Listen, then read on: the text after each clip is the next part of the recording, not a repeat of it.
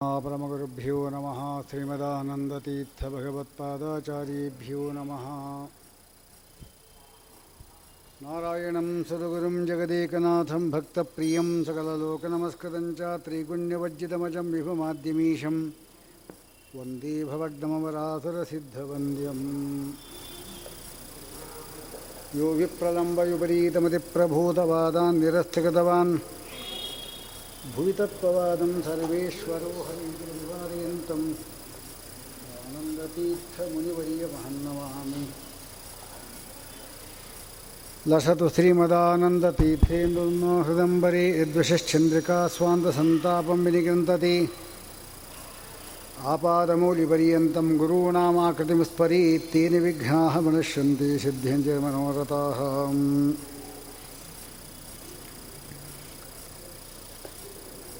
ಗರುಡು ಪುರಾಣದ ಪ್ರವಚನದಲ್ಲಿ ಗರುಡನಿಗೆ ಮತ್ತು ಪರಮಾತ್ಮನಿಗೆ ನಡೆದಿರತಕ್ಕಂಥ ಈ ಸಂವಾದದಲ್ಲಿ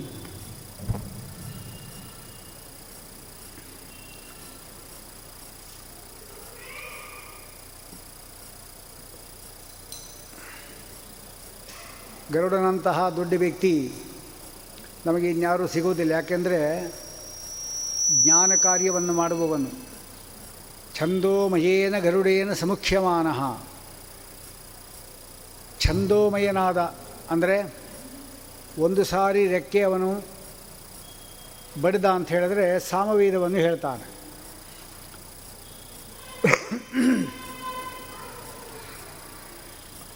ಹುಟ್ಟಿದ ಮಾತ್ರಕ್ಕೆ ಎಲ್ಲ ಲೋಕಗಳು ಕೂಡ ಕಂಪಿಸಿದವು ಅಂತ ಹೇಳ್ತಾ ಇದ್ದಾರೆ. ಗರುಡಸ್ಯ ಜಾತಮಾತ್ರೇಣ ತ್ರಯೋಲೋಕಾ ಪ್ರಕಂಪಿತಾ ಪ್ರಕಂಪಿತ ಮಹೀ ಸರ್ವ ಸಶೈಲ ವನಕಾನನ ಗಗನಂ ನಷ್ಟಚಂದ್ರಾರ್ಕಂ ಹುಟ್ಟಿದ ಕೂಡಲೇ ಚಂದ್ರ ಇದ್ದೋನು ಕಾಣಿಸ್ಲಿಲ್ಲಂತೆ। ಅಂದರೆ ಇಷ್ಟು ಶಕ್ತಿ ಉಳ್ಳವನು ತಾರತಮ್ಯದಲ್ಲಿಯೂ ಕೂಡ ಗರುಡ ಶೇಷ ರುದ್ರ ಏರಿದ್ದಾರೆ ಅವರು। ಸಮಾನ ಕಕ್ಷೆಯಲ್ಲಿ ಬರತಕ್ಕಂಥವರು। ಇಂತಹ ಗರುಡನಿಗೆ ಪರಮಾತ್ಮ ಹೇಳಿದ್ದಾನೆ ಅಂತ ಹೇಳಿದ ಮೇಲೆ ಅವನು ಯೋಗ್ಯನಾದ ಶೋತ್ರು ಆಗಿದ್ದಾನೆ ಹೇಳತಕ್ಕಂಥ ಪರಮಾತ್ಮ ಅಂಕು ನಾವು ಕೂಲಿಯ ಇದೆ. ಆದ್ದರಿಂದ ಈ ಒಂದು ಗರುಡು ಪ್ರಾಣವನ್ನು ಹೇಳ್ತಾ ಇದ್ದಾರೆ. ಎಲ್ಲ ಪುರಾಣಗಳು ಕೂಡ ಸಾಮಾನ್ಯವಾಗಿ ನೈಮಿಷ ಕ್ಷೇತ್ರ ಎಂಬ ಒಂದು ಪ್ರದೇಶದಲ್ಲಿ ನಡೆಯತಕ್ಕಂಥದ್ದು. ಶೌನಕರಿಗೇನು ನಾವು ಹೊಸದಾಗಿ ಕಲಿಯಬೇಕಾದೇನಿಲ್ಲ ಅವರಿಗೆ, ಶೌನಕರಿಗೆ. ಯಾಕೆಂದರೆ ಶೌನಕ ಅಂದರೆ ಶುನಕನ ಮಗ, ನಾಯಿಯ ಮಗ ಅಂತ ಅರ್ಥ. ನಾಯಿ ಮಗ ಅವನು. ಅಂದರೆ ನಾಯಿ ಮಗ ಅದು ಅದ್ಯಾಕೆ ಆ ಹೆಸರು ಕೊಟ್ಟಿದ್ದಾರೆ ಅಂದರೆ ನಾಯಿ ಎಂಬತಕ್ಕಂಥದ್ದು ಆಹಾರಕ್ಕೋಸ್ಕರವಾಗಿ ಅಲ್ಲಿಂದ ಇಲ್ಲಿಗೆ ಅಲ್ಲಿಂದ ಸಂಚಾರ ಮಾಡ್ತಾ ಇರ್ತಾರೆ.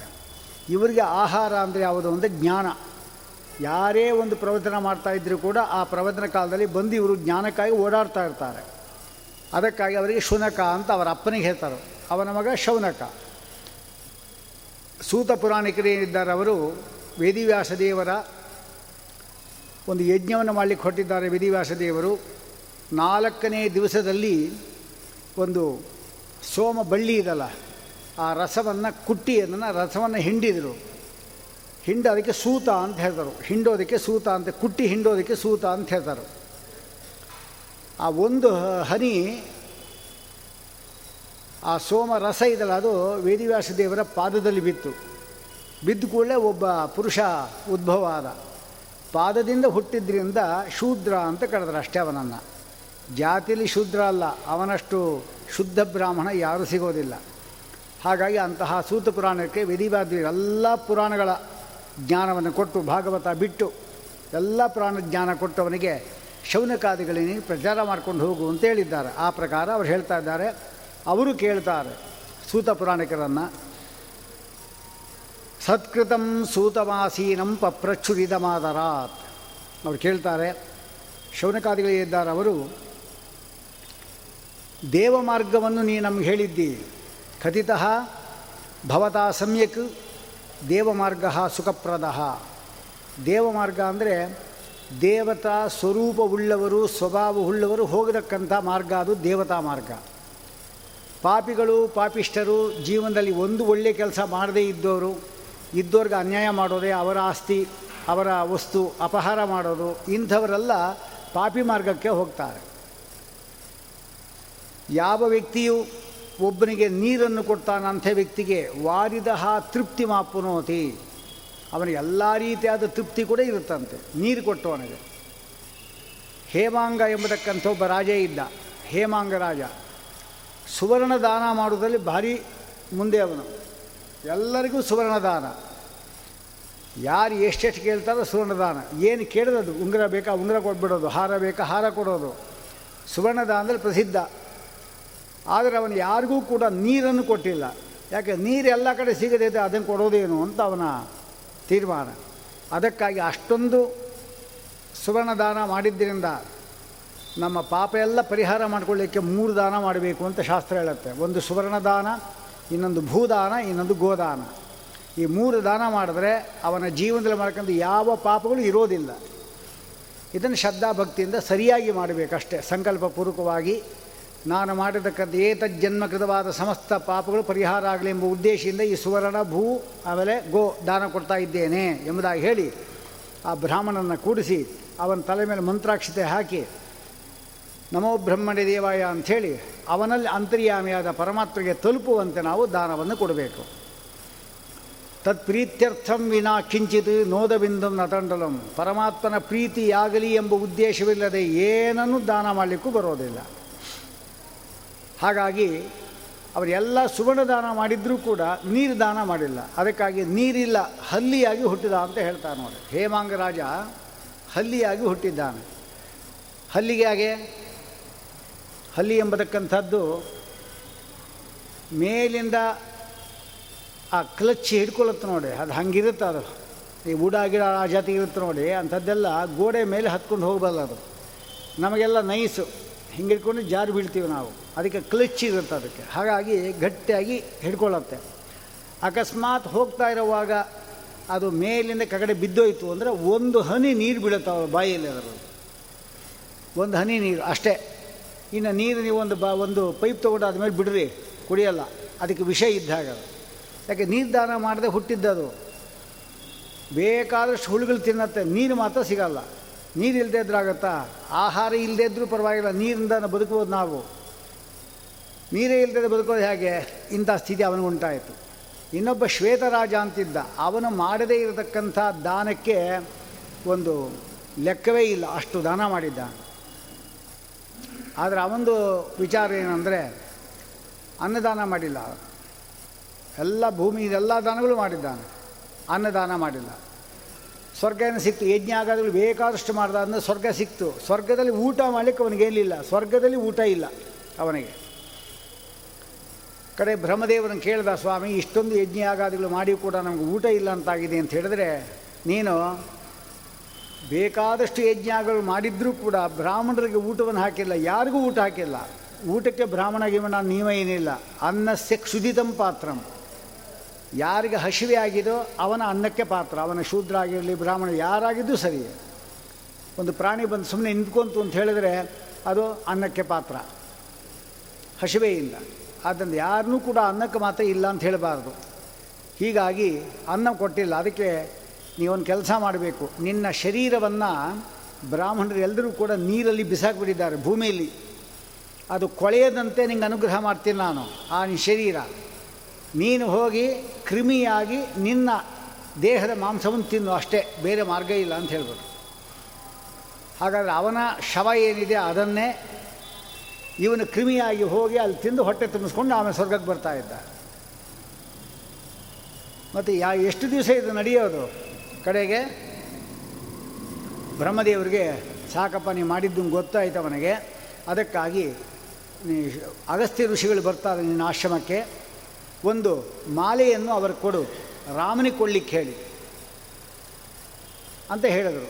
ಅವರೇ ಮಾಡಿ ಬಂದಾಗ ರಾಮನಿಗೆ ಹಾರವನ್ನು ಕೊಡಿ ಎಂಬುದಾಗಿ ಅವರು ಒಂದು ಹಾರವನ್ನು ಕೊಟ್ಟರು ಅಗಸ್ತ್ಯ ಋಷಿಗಳಿಗೆ.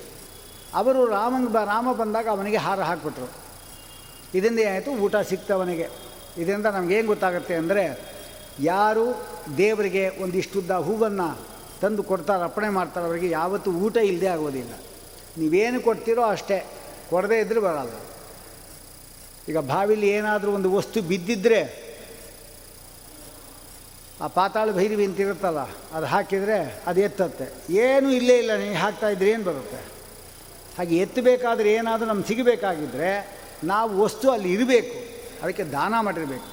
ಹೋದ ಜಮದಲ್ಲಿ ಬೇಕಾದಷ್ಟು ದಾನಗಳು ಮಾಡಿದ್ದೀರಿ. ಊಟ, ತಿಂಡಿ, ಕಣ್ಣು, ಕಿವಿ, ಮೂಗು, ನಾಲಿಗೆ, ಮಕ್ಕಳು, ಮನೆ, ಎಲ್ಲ ದೇವರು ಕೊಟ್ಟಿದ್ದಾನೆ. ಇದು ಈ ಜನ್ಮಕ್ಕೆ ಪೂರ್ತಿ ಮುಗಿದು ಹೋಗಬಾರ್ದು. ಮುಂದಿನ ಜನ್ಮಗಳಿಗೂ ಬೇಕು ಅಂದರೆ ಪುನಃ ಇದನ್ನು ಯಥಾ ಪ್ರಕಾರ ನೋಡಿ ನಾವು ಯೋಗ್ಯವಾದ ವ್ಯಕ್ತಿಗಳಿಗೆ ದಾನವನ್ನು ಮಾಡಬೇಕು ಎಂಬತಕ್ಕಂಥದ್ದು ಅಲ್ಲಿ ಹೇಳ್ತಾರೆ, ಯಾರು ತಪಸ್ಸು ಮಾಡ್ತಾರೆ, ಗೋದಾನ ಮಾಡ್ತಾರೆ ಅವರು ಅಂತ. ಗೋದಾನ ಎಂಬತಕ್ಕಂಥದ್ದು ಎಲ್ಲರಿಗಿಂತ ಶ್ರೇಷ್ಠವಾದದ್ದು ಗೋದಾನ. ಗೋವೇ ಶ್ರೇಷ್ಠ. ಎಂಬತ್ತು ನಾಲ್ಕು ಲಕ್ಷ ಯೋನಿಗಳಲ್ಲಿ ಗೋವಿಗೆ ಸದೃಶವಾದ ಒಂದು ಪ್ರಾಣಿ ಅಂದಿಲ್ಲ. ಯಾಕೆ ಅಂದರೆ ಎಂಬತ್ನಾಲ್ಕು ಲಕ್ಷ ಯೋನಿಗಳು ಇದೆ. ಯಾವುದರ ಮಲಮೂತ್ರವನ್ನೂ ಕೂಡ ನಾವು ಉಪಯೋಗ ಮಾಡೋದಿಲ್ಲ. ಯಾವುದರ ಮಲಮೂತ್ರವನ್ನು ನಾವು ಸ್ವೀಕಾರ ಮಾಡೋದಂತಿಲ್ಲ. ಎಷ್ಟೋ ಜನ ನಾಯಿಗಳೆಲ್ಲ ಸಾಕಿರ್ತಾರೆ. ಆದರೆ ಆ ನಾಯಿಗಳ ಮಲಮೂತ್ರವನ್ನು ಸ್ವೀಕಾರ ಮಾಡ್ತಾರನ್ನು ಮಾಡೋದಿಲ್ಲ. ಏನದು ಮನೆಯಿಂದ ಆಚೆ. ಆದರೆ ಗೋವಿದಲ, ಅದರ ಗೋಮಯ ಮತ್ತು ಗೋಮೂತ್ರ ಏನಿದೆ ಅದು, ನಮ್ಮ ದೇಹದಲ್ಲಿರತಕ್ಕಂಥ ಅಷ್ಟು ಕ್ರಿಮಿಗಳನ್ನು ಕೂಡ ನಾಶ ಮಾಡೋದು. ಪರೀಕ್ಷೆ ಮಾಡಿ ನೀವು ಒಂದು ಬಲ್ಪು ತೆಗೆದುಕೊಳ್ಳಿ, ಅದಕ್ಕೆ ಹೋಲ್ಡರ್ ಹಾಕಿ ಬಲ್ಪ್ ಇಟ್ಕೊಳ್ಳಿ, ಎರಡು ವೈರ್ ತೊಗೊಂಡು ನೀವು ಕರೆಂಟ್ ಕೊಡ್ತೀವಿ ಕರೆಂಟ್ ಇಡ್ತೀರಲ್ಲ, ಆಗ ದೀಪ ಬರುತ್ತೆ. ಹಾಗೆ ಗೋಮೂತ್ರ ತೆಗೆದುಕೊಳ್ಳಿ. ಗೋಮೂತ್ರಕ್ಕೆ ಇಡ್ರಿ ಅದನ್ನು, ಅಲ್ಲಿ ಕರೆಂಟ್ ಬರುತ್ತೆ. ಗೋಮೂತ್ರ ಪರೀಕ್ಷೆ ಮಾಡಿದ್ದಾರೆ ಮಾಡಿದ್ದಾರೆ ಇದನ್ನು. ಗೋಮಯಕ್ಕಿಡ್ರಿ ಕರೆಂಟ್ ಬರುತ್ತೆ. ಹಾಲಿಗಿಡ್ರಿ ಕರೆಂಟ್ ಬರುತ್ತೆ. ತುಪ್ಪಕ್ಕಿಡ್ರಿ ಕರೆಂಟ್ ಬರುತ್ತೆ. ಹಾಗೆ ಮೊಸರಿಗಿಡಿ ಬರುತ್ತೆ. ಅದೇ ನೀರಿಗಿಡ್ರಿ, ಬರೋಲ್ಲ. ವಸ್ತುದ ನೀರಿಂದಲೇ ಕರೆಂಟ್ ಬರೋದು. ಹಂಗಿಟ್ಟರೆ ಬರೋಲ್ಲ. ಅಂದರೆ ಅಷ್ಟು ಶಕ್ತಿಯುತವಾದದ್ದು ಗೋಮೂತ್ರ, ಗೋಮಯಾದಿಗಳು. ಆದ್ದರಿಂದ ನಮ್ಮಲ್ಲಿ ದ್ವಾದಶಿ ದಿವಸ ಬೆಳಿಗ್ಗೆ ಏಕಾಶಿ ಉಪವಾಸ ಮಾಡಿರ್ತಾರೆ. ದ್ವಾದಶಿ ದಿವಸ ಬೆಳಿಗ್ಗೆ ತೀರ್ಥ ತೊಗೊಂಡು ಆದಮೇಲೆ ನಾವು ಈ ಗೋ, ಇದು ಪಂಚಗವ್ಯ ಅಂತ ಮಾಡಿದ್ದೀವಲ್ಲ, ಅದನ್ನು ಸ್ವೀಕಾರ ಮಾಡಿದ್ವಿ ಅಂದರೆ ಎಲ್ಲ ರೀತಿಯಾದ ದೋಷಗಳೂ ಕೂಡ ಪರಿಹಾರ ಆಗುತ್ತೆ. ಗೋವಿಗೆ ಪ್ರಾಧಾನ್ಯ ಎಷ್ಟಿದೆ ಹಾಲು ಇಲ್ಲ ಅಂದರೆ ಇನ್ನೇನಿದೆ ಜೀವನದಲ್ಲಿ ಹೇಳಿ ನೋಡೋಣ. ತುಪ್ಪ ಇಲ್ಲ ಅಂದರೆ ಇನ್ನೇನಿದೆ, ಯಜ್ಞ ಆಗಾದರೂ ಮಾಡೋದು ಹೇಗೆ? ಆದ್ದರಿಂದ ಗೋ ಎಂಬುದಕ್ಕಂತ ಅತ್ಯಂತ ಶ್ರೇಷ್ಠವಾದ ಯಾರು ಗೋದಾನ ಮಾಡಿರ್ತಾರೋ ಅಂಥವರಿಗೆ ಒಳ್ಳೊಳ್ಳೆಯ ಲೋಕಗಳು, ಅಲ್ಲದೆ ಅನ್ನದಾನ, ಜಲದಾನ ಇಂಥದ್ದೆಲ್ಲ ಮಾಡ್ತಕ್ಕಂಥದ್ದು ದೇವಾಲಯ ನಿರ್ಮಾಣ. ಇದ್ಯಾರೋ ಕಟ್ಟೆ ಕಟ್ಕೊಂಡಿದ್ದಾರೆ. ಇಲ್ಲಿ ಪ್ರವಚನ ನಿರಂತರ ನಡೀತಾ ಇದೆ. ಇಲ್ಲಿ ಯಾರು ಸೇವಾ ಕರ್ತರು ಮಾಡಿದ್ದಾರೋಗೆ ನಾವು ಮಾಡಿದಕ್ಕೆ ಯಾರೇ ಬಂದು ಉಪನ್ಯಾಸ ಮಾಡಲಿ, ಎಷ್ಟು ಜನ ಕೇಳಲಿ, ಅವರ ಎಂಟನೇ ಒಂದು ಭಾಗ ಪುಣ್ಯ ಅವರು ಎಲ್ಲೇ ಇರಲಿ ಹೋಗ್ತಾ ಇರೋ ಇಲ್ಲೆಲ್ಲ ಏನು ಹಾಸ್ಕೊಡ್ತಾರೆ ಇದೆಲ್ಲ ಇದೆಲ್ಲ ಹಾಸ್ಕೊಟ್ಟಿದ್ದಾರೆ ಊಟಕ್ಕೆ ಅದಕ್ಕೆಲ್ಲ ಅನುಕೂಲ ಆಗಲಿ ಅಂತ ಅವರಿಗೆ ಚೇರುಗಳು ಕೊಟ್ಟಿರ್ತಾರೆ, ಕೂತ್ಕೊಳ್ಳಿಕ್ಕೆ ಅಂತ ಹೇಳಿಬಿಟ್ಟು. ಅದೆಲ್ಲ ಒಂದೊಂದು ಪುಣ್ಯ ಎಂಬತಕ್ಕಂಥದ್ದು ಅವ್ರಿಗೆ ಹೋಗ್ತಾನೆ ಇರುತ್ತೆ. ಅದಕ್ಕೋಸ್ಕರ ದೇವಸ್ಥಾನಗಳಲ್ಲಿ ನಾವು ವಿಶೇಷವಾಗಿ ಈ ದಾನ ಧರ್ಮಗಳು ಮಾಡಿದ್ವಿ ಅಂದರೆ ಅದು ಪರ್ಮನೆಂಟ್ ಅದು. ಹಾಗೆ.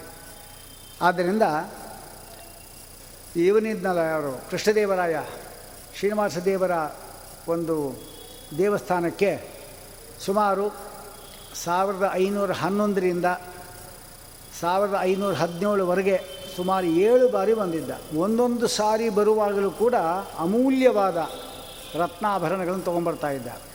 ದೇವ್ರು ಕೊಡಲಿಕ್ಕೋಸ್ಕರವಾಗಿ ಈಗಲೂ ಕೂಡ ಶ್ರೀನಿವಾಸ ಕೊಟ್ಟಿರತಕ್ಕಂಥ ಬಂಗಾರದ ಬಟ್ಟಲು, ಆ ಹಾರ ಇದೆಲ್ಲ ಅದು, ಆ ಉತ್ಸವ ಮೂರ್ತಿಗೆ ಒಂದು ನೀಲಿದು ನೀಲಮಣಿ ಅಂತ ಹೇಳ್ತಾರೆ. ಅದಕ್ಕೆ ಬೆಲೆ ಕಟ್ಟಲಿಕ್ಕೆ ಆಗೋದೇ ಇಲ್ಲ.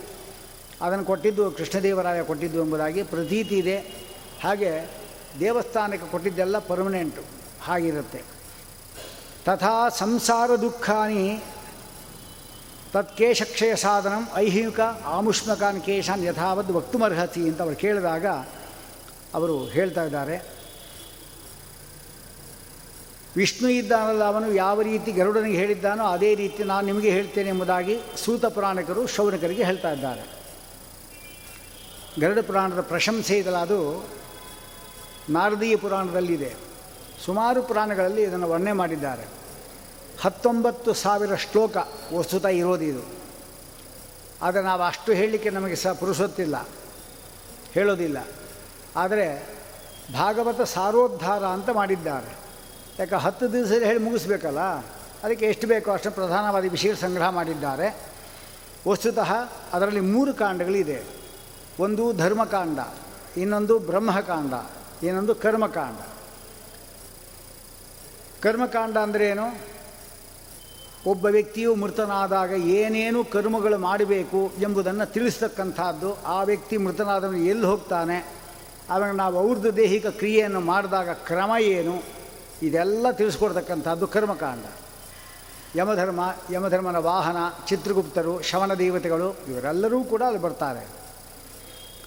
ಬ್ರಹ್ಮಕಾಂಡದಲ್ಲಿ ಪೂರ್ಣವಾಗಿ ಪರಮಾತ್ಮನ ಮಹಿಮೆ, ತಾರತಮ್ಯಾದಿಗಳು ಒಂದು ರೀತಿ ವಿಚಾರ ಮಾಡಿದ್ರೆ ಬ್ರಹ್ಮಕಾಂಡ ಎಂಬತಕ್ಕಂಥದ್ದು ಶ್ರೀಮದಾಚಾರ್ಯರ ಇನ್ನೊಂದು ತಾತ್ಪರ್ಯ ನಿರ್ಣಯ. ಅಂದರೆ ತಾತ್ಪರ್ಯ ನಿರ್ಣಯಕ್ಕೆ ವೇದಿವ್ಯಾಸದೇವರು ಬರೆದಿರುವ ಬ್ರಹ್ಮಕಾಂಡವೇ ಇದು ಕಾರಣ. ಅದರಲ್ಲಿ ದ್ರೌಪದಿಯ ಪಂಚಪತಿತ್ವ ಅದರಲ್ಲಿ ಸ್ಪಷ್ಟವಾಗಿ ಹೇಳ್ತಾರೆ. ಅಹಲ್ಯ, ದ್ರೌಪದಿ, ಸೀತಾ ಇತ್ಯಾದಿಗಳು. ಪಂಚಪತಿತ್ವ ಅದು ಹೇಳ್ತಾರೆ. ಅಶ್ವತ್ಥಾಮ, ಬಲಿಹಿ, ವ್ಯಾಸ, ಹನುಮಾಂಶಿ ಸಪ್ತ ಚಿರಂಜೀವಿಗಳು.